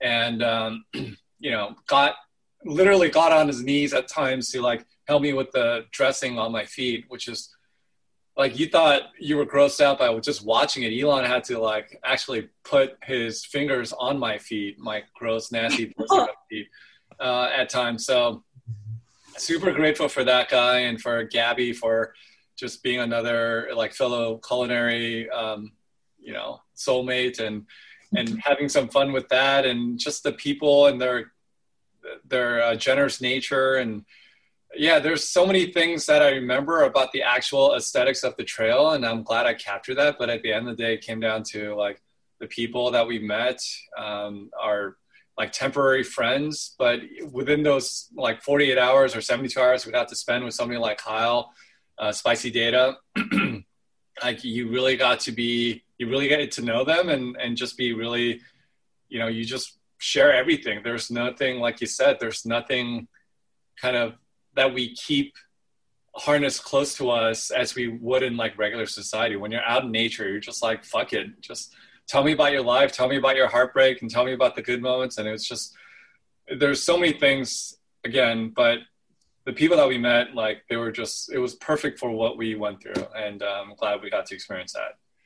Yeah, you bring up an important point there that, you know, you really open up on the trail with you know whether it's the people you're hiking with or people you come across i mean there's a, there's an instant bond there it seems like and and people really open up.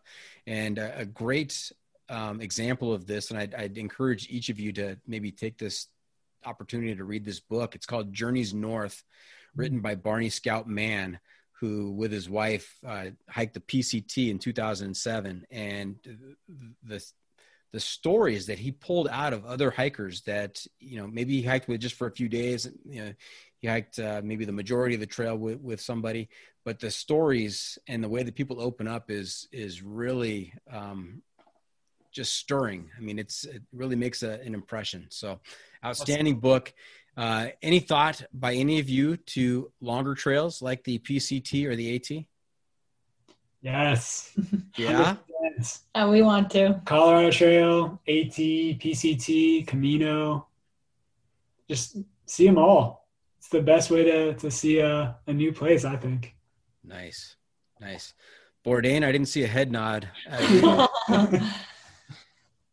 I was, I was thinking about this because the beauty of like ultra marathons, which is my only point of reference really to anything like this, is that we have this thing called runner's amnesia, right? Like you're miserable in the moment, you can't wait until you're done, but as soon as you're done, you're like, all right, what's the next adventure? Sign me up. And you forget about the temporary pain that you were in and the sometimes the misery. But there are some beautiful moments too, don't get me wrong.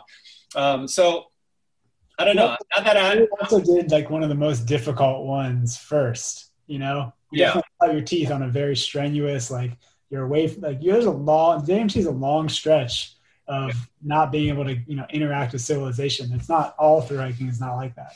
But so in reflecting upon this period, this super unique period in our lives, that that is a pandemic, the global pandemic.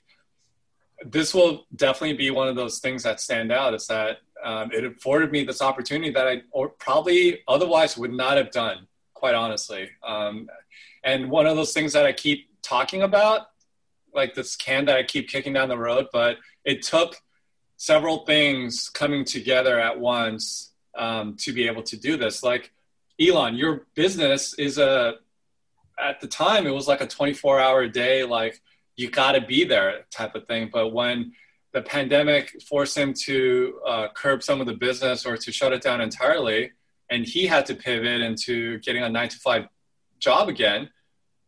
Like they allowed him to take these two weeks off, which was like another reason why we had to like really cram it in. It took all these things, and like for me, I'm usually on the go, like traveling because of work, and it was like a forced slowdown that actually allowed me to say like, oh wait, I could actually do this thing. So um, all that being said, I I don't know. I'm still feel like I'm fairly close to it. I would love I love the idea of like two or three, maybe even four or five day adventures to do something like the JMT again. Um, I definitely know like how to approach it this time a lot better. So I will never say never. Something like the PCT probably will probably never happen for for me, but um, yeah, I don't know. I, I love we'll see how I feel by the time summer comes around again. I would love to do like the TRT and things of that like and but yeah, there, I don't know. I, I don't know. Yeah, there's so many out there that we're gonna he, we're, he Billy's gonna do like the Rae Lakes Loop in yeah. the Eastern Sierras, forty some miles, nice weekend, like. But I, absolutely, I absolutely love the simplicity of it. Yeah. All you're doing is you're making miles, you're putting calories in, you're treating water, and you're going to sleep and you're waking up and doing it all over again. There's something about that that was just so perfect at the time. And uh, had I not been so miserable, like for the half of the trip, I probably would look back on it with more like rose colored glasses. But um, yeah, I, I think I will definitely do it. I just don't know what that is yet. It definitely needs to inspire something within me, like the John Muir Trail did and the Eastern Sierra in general but you're still probably remembering your foot pain and that'll go away and you'll start looking at those pictures and watching the videos again and it'll it'll come back and all of a sudden it's going to hit you it's like i need to go back out there for sure yeah i, I have no doubt nice now billy I, I, wanted to ask you and i forgot earlier what was the what was your goal in making the documentary and did you did you accomplish that goal i know it's had a, a ton of views on youtube i think it was over uh, 215,000 views last time I checked. Uh, what kind of impact has that has that had on you? So a lot of questions right there. First, yeah. the, the, the purpose of of uh, of making the film. I'll, I'll start with the, the purpose first. Honestly, like if we had 200 people viewing it, I would have been just fine. Like for me, this was really the length of it was quite unusual for my typical projects. I try to tell more of a concise story, but one of the things that I found with these through hiking videos in the condensed period of time when I was really absorbing YouTube content was that I just loved watching through hiking videos. They're so calming and like and the longer they are the better. So I said to hell with it. I'm not gonna really filter it. And to be honest, there was like 14 days of footage. So it was like about as condensed as I could do it. But uh, like some of the food review videos, I would just like let them run a little bit longer or you know, there's some silliness of like me filming like how to poop in the woods or how to poop in nature. um, I took all these little side steps uh, or off ramps in telling the story, but I just honestly, I just wanted to like show people like what is possible that you don't need much to enjoy yourself. Actually, the more simple simply you can leave, uh, you can live, the the more happy you can be at times. And um, you know, for us out there, it was just about showing the beauty of the JMT. Um, and I'm, I want to be careful about that because I, I I'm also trying to be conscious of like impact. Like when I on Instagram now, I've stopped like geotagging all the places I go to because as much as I want to show like this place is awesome, like I, I want to be cognizant of that. But you know, the John Muir Trail, everybody knows about. Everyone's there's a million one documentaries out there, but I just wanted to tell it from my perspective and be honest about it, be raw with it, um, the the do's and don'ts, if you will, and then just like the beauty of like people helping each other out on their journeys and um, just reminding people of that, especially in the global pandemic where we're all like hypercritical and hyper judgy. Uh, that you know, there's, there's a there's a way to escape and a way to escape responsibly, and we did it, and it was it was awesome. And it was uh, miserable at times, but it was awesome, and that's like it's like life in a packed into a 14 day trip. yeah, I, I, would I would agree. It was pretty raw at times. There's a lot, a lot of a lot of uh, raw skin on your feet. so with with that number of views, has there been uh, an impact? Have you guys gotten a lot of feedback? Each of you, the three of you. Uh, we've definitely. So for me, as the filmmaker and the creator, I've uh, I definitely reached a different audience than I normally would, which is uh, nice. And uh, I think most people are helpful. Some were, like I said, 99% of the comments were like super positive. I love all the comments seeing um, them about like not expecting the proposal at the end and, and mm. being pleasantly surprised by that, which is really nice. And um, thought it was a nice little button at the end. Um, yeah, I like, I don't, you know, the view count, it's great that people are finding it. I don't really care. I, I don't put my barometer of success on like number of views a video gets. Um, but I'm glad people are finding it. I hope their takeaway is like what the human spirit is capable of rather than like here's this guy bitching about his blistered feet for you know 30 minutes of the video. Um, yeah so it, it's like the through hiking community they're lovely people. I'm glad i'm i'm you know it's like reaching them and and maybe people who are considering it or maybe people in the ultra running community who see uh, through hikers in a brand new way and and hopefully give them the respect that they deserve because it is not easy. As somebody who thought like from a physical standpoint this would be super easy or not super easy, but just like hiking several miles a day, no problem. Um, I was humbled real quick, and uh, yeah, I think it shows. Nice, Sogo and and Tunez. How about you? Any feedback from from your appearance in the film?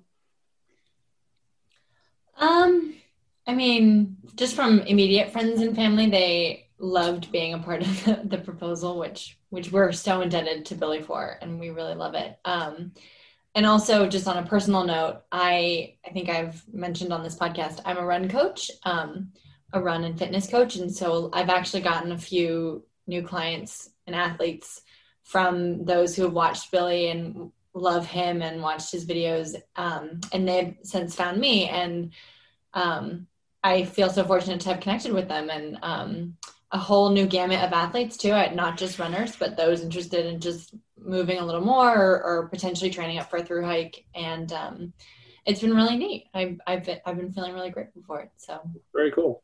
Yeah. And uh, well, they're, they're both, I think, being too modest too. Yeah, it's really cool to see how much, you know, people are reaching out to Gabby too. And like, she's an amazing coach. So it's awesome to see like her being able to connect with people and like Billy's video is on Gear Junkie, which is so dope. Like I do agree, and he, Billy's a genuine creative, while, while I'm a genuine marketer. And you know, some things that have millions of views are really stupid, but it's a, a positive affirmation of your skill and good work that a lot of people enjoy it. And so, like, I get satisfaction out of seeing both of those things. Uh, not, my life is exactly the same, but I, some, some people seem to think I, I I'm like well spoken because of the proposal, but uh, that was a, a two minute blip of my life for sure. Very good. Well, you've been well spoken tonight, so you haven't you haven't let us down. Nice. Very good. Now, Billy, I um, Bourdain, Billy, um, you you also have a podcast, the Billy Yang podcast, and you also have a YouTube channel. Uh, maybe it's more than a YouTube channel. It's called Billy Yang Films with close to 100,000 subscribers. Um, what what kind of content can people expect to find on both your podcast and your YouTube channel? So it's a, it's not necessarily pigeonholed to one thing. I mean, the the central theme around it is obviously endurance because that's what I love and that's what I set out to show. But hopefully, as you can probably tell from this podcast, I I do things where there's a lot of time to think, and I like thinking both macro and micro. Um, you know, kind of contemplating life. So there's um, there are a couple of videos where at the end of the year I do like a like an end of year uh, recap of some of the adventures I got to go on, but also also tell a bigger story and and what it all means for me anyway. And you know, I've we'll see what happens from this year. This year obviously wasn't as active, but there were definitely more meaningful outings and travels that I got to experience anyway. Um, so yeah, it's a it's a mixed bag. I definitely tied more towards like the trail and ultra running scene, but um, I try not to be limiting in that regard either. And the podcast is more or less the same. I mean, a lot of ultra running uh, athletes, but you know, occasionally I'll bring on some creatives, I'll bring on some entrepreneurs, things that I'm interested in, and um, you know, the one thing I haven't really explored that much yet is things in the culinary world, which I'm also passionate about. Like I said, Bourdain was a big time hero of mine. And um, from a spiritual standpoint, everything that he was interested in, short of running for hours on end, um, he he was my spirit animal. So all things travel, all things food, and just um, people.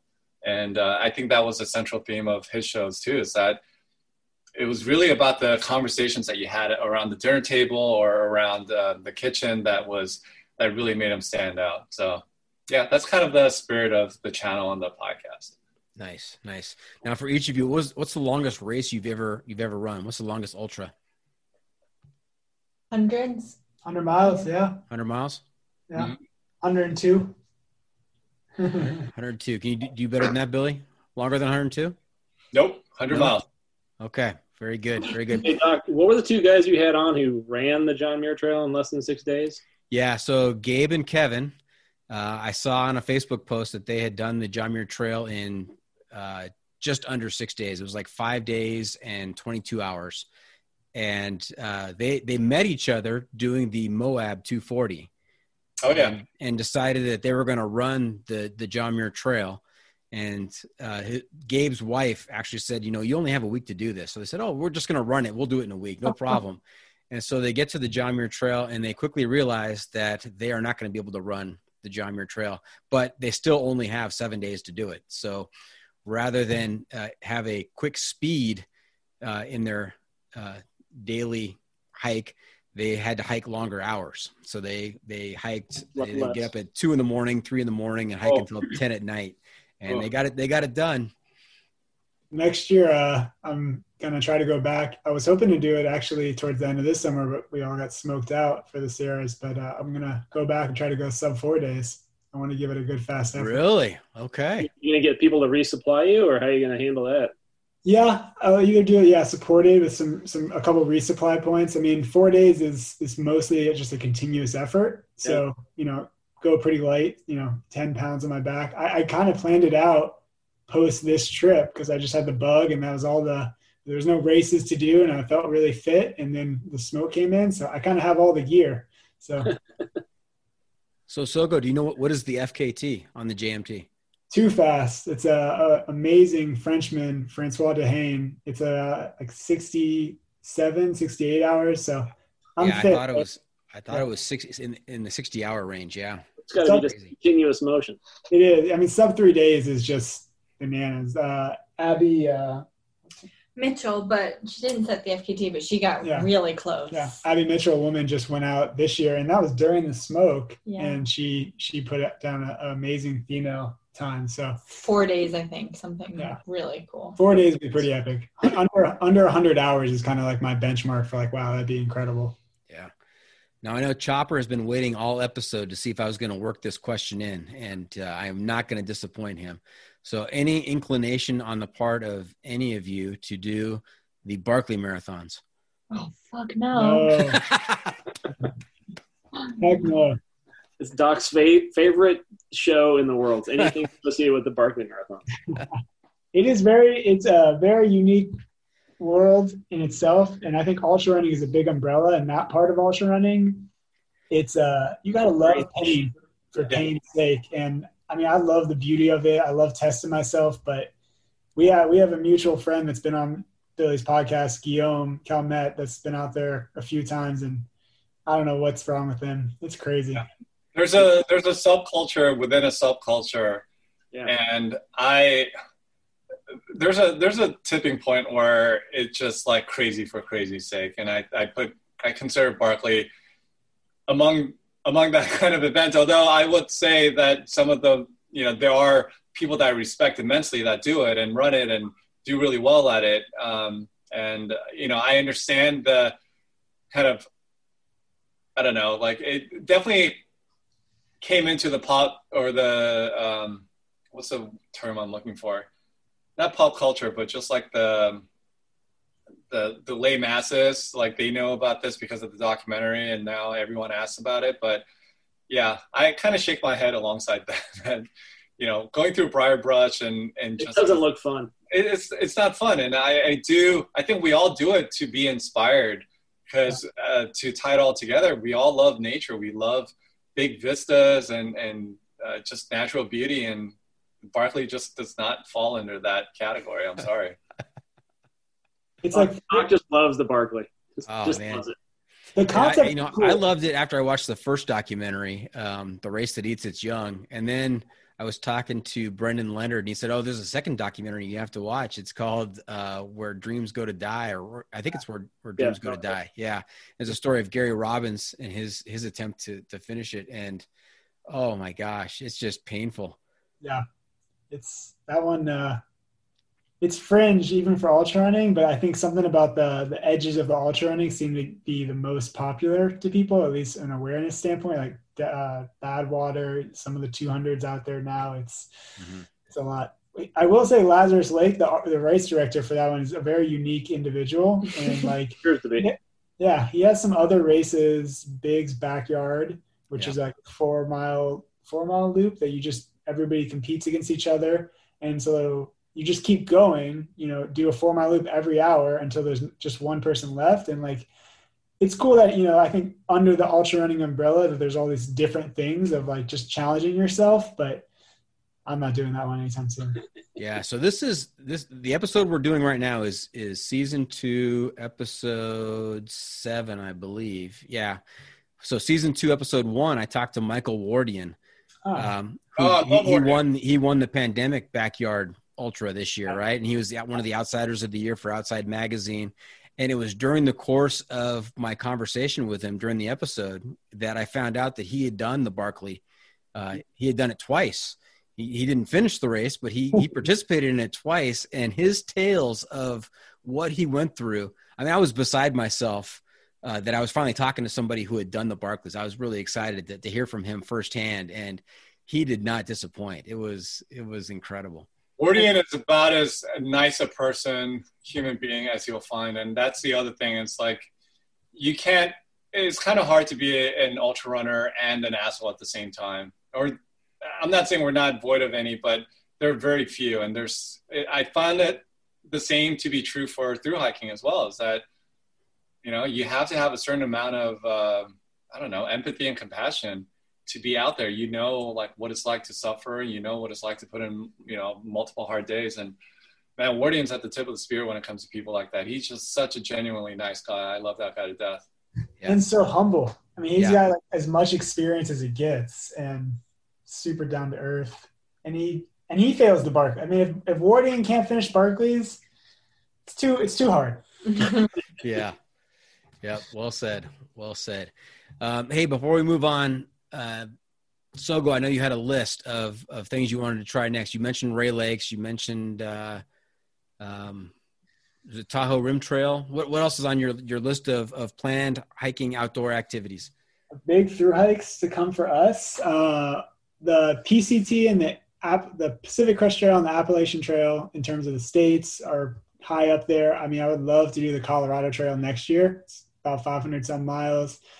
Continental Divide, I don't know as much about it, but I've been reading a little bit more about it. That'd be pretty cool. Um, the Camino, uh, I haven't put it out to Gabby yet, but uh, we're not going to get married, you know, until probably 2022, and be pretty cool to do the Camino for our honeymoon because it's like, not it's like a glamping version of through hiking. You know, mm-hmm. you get to stop in all these towns, eat great food.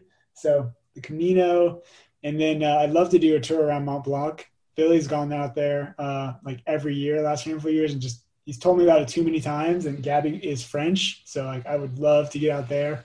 So that list I feel like will get me to like 40. So I, I guess yeah. enough things.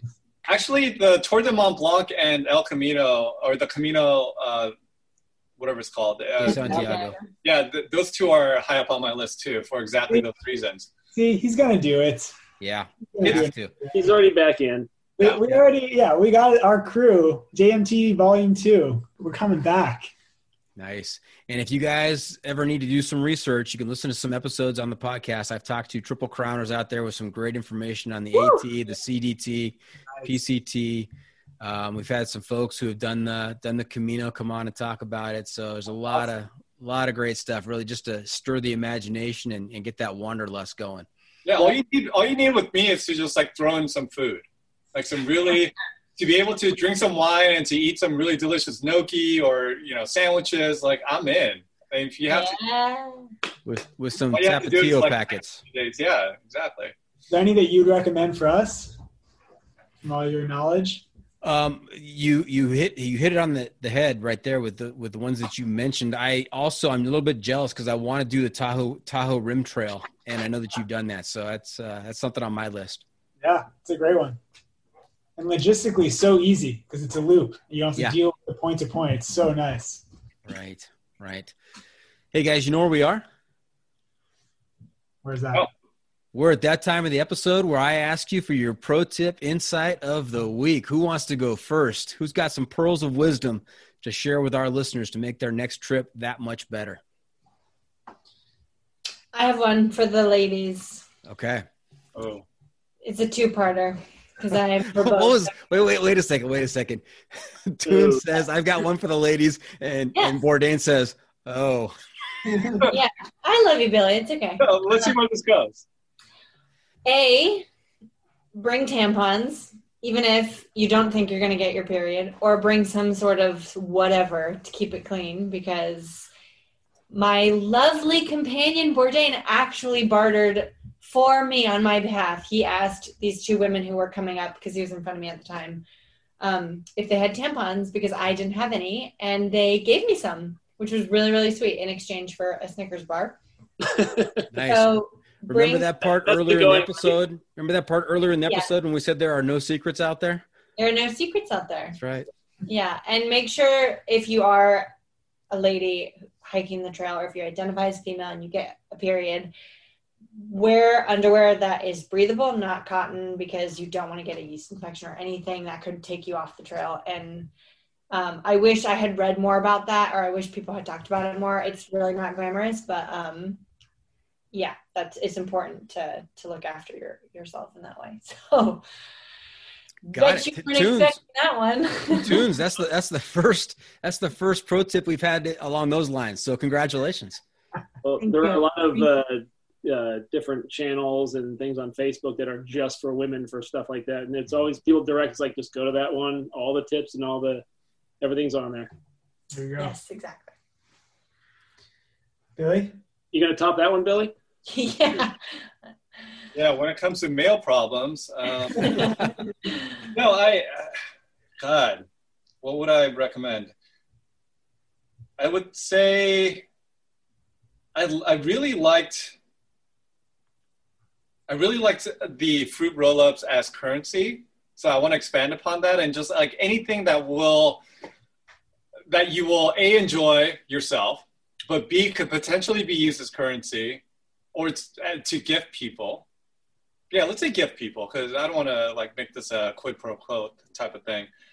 And um, yeah, just any any little thing that won't weigh your pack down that will bring you some joy. Like for me, it was condiments uh, tapatio, like I would bring taco sauce or hot sauce, um, like sriracha is a game changer, and it just elevates your meals by a full. If you watch the video, like a full point, point and a half, and they're game changers, and it doesn't weigh your pack down too much. So definitely those little individual condiments. Pack some of those before your trip, um, or fruit roll-ups. The uh, the grits that you picked up was also great, Gabby. Um, I wish I had more of those at the start of the trip, and just all these little things. Like what else? Um, Mio, Mio. Oh, the Mio. People know about the Mio, but the Mio was huge as well. And then um, and the hot chocolate. Hot chocolate at the end, of the, the end of the night was mm-hmm. awesome. So I can't thank you guys enough for that. And uh, you know, little nips of whiskey. all the all the little things to add yeah. to add to the to the diet out there. Very good. Very good. All right, so go. What do you have for us? Mine's uh, maybe a little more boring or conventional, but uh, I think if you really want to get into through hiking, the the devil's in the details. It's you really got to plan it out. There's a lot of little things, you know, a lot of the issues that we had were just they're not con- all everything is controllable, but they're things that you know are within your power. And the more you plan, the more thorough you are, the more you learn from your trips. And both Gabby and I tried to journal after, just like these are things that worked and these are things that didn't work, so that because you only want to remember the good things, and they are you know all learning experiences, and it, it is real out there. You know, people do get injured and make mistakes, and so I uh, just plan it. You know, the more effort you put into prep during before the trip, the better it's going to be during. That's great. That's great. Chopper, how about you? I'm going to give you a chance too. Oh, I didn't know I was going to be a I know. Put you on the spot. Paying attention for most of the uh, conversation today. um, no, I, I, agree with Elon. It's just there's a lot more involved than you realize, and just you know do the research. Do that. There's plenty of books. There's plenty of videos. I you know I kind of stumbled across Billy's YouTube video to start, and there's hundreds of them out there. It was it was, it was a great watch but you learn so much from just watching things like that and reading all the books and all the different posts and blogs and things it uh, it definitely gets your your head around it before you see it. It helps. All right, great tips all the way around. So there you have it. That's it. Season two, episode seven is in the books. I hope our listeners enjoyed our time with Bourdain, Sogo, and Tunez. I want to thank them for joining us this week. Guys, how can our listeners keep up with you on social media and where can they find updates on your latest adventures? Uh, at Billy Yang on Instagram, billyyangfilms.com, or Billy Yang Films on YouTube is the best way. I'm also on Strava. You can find me there, uh, Billy Yang as well.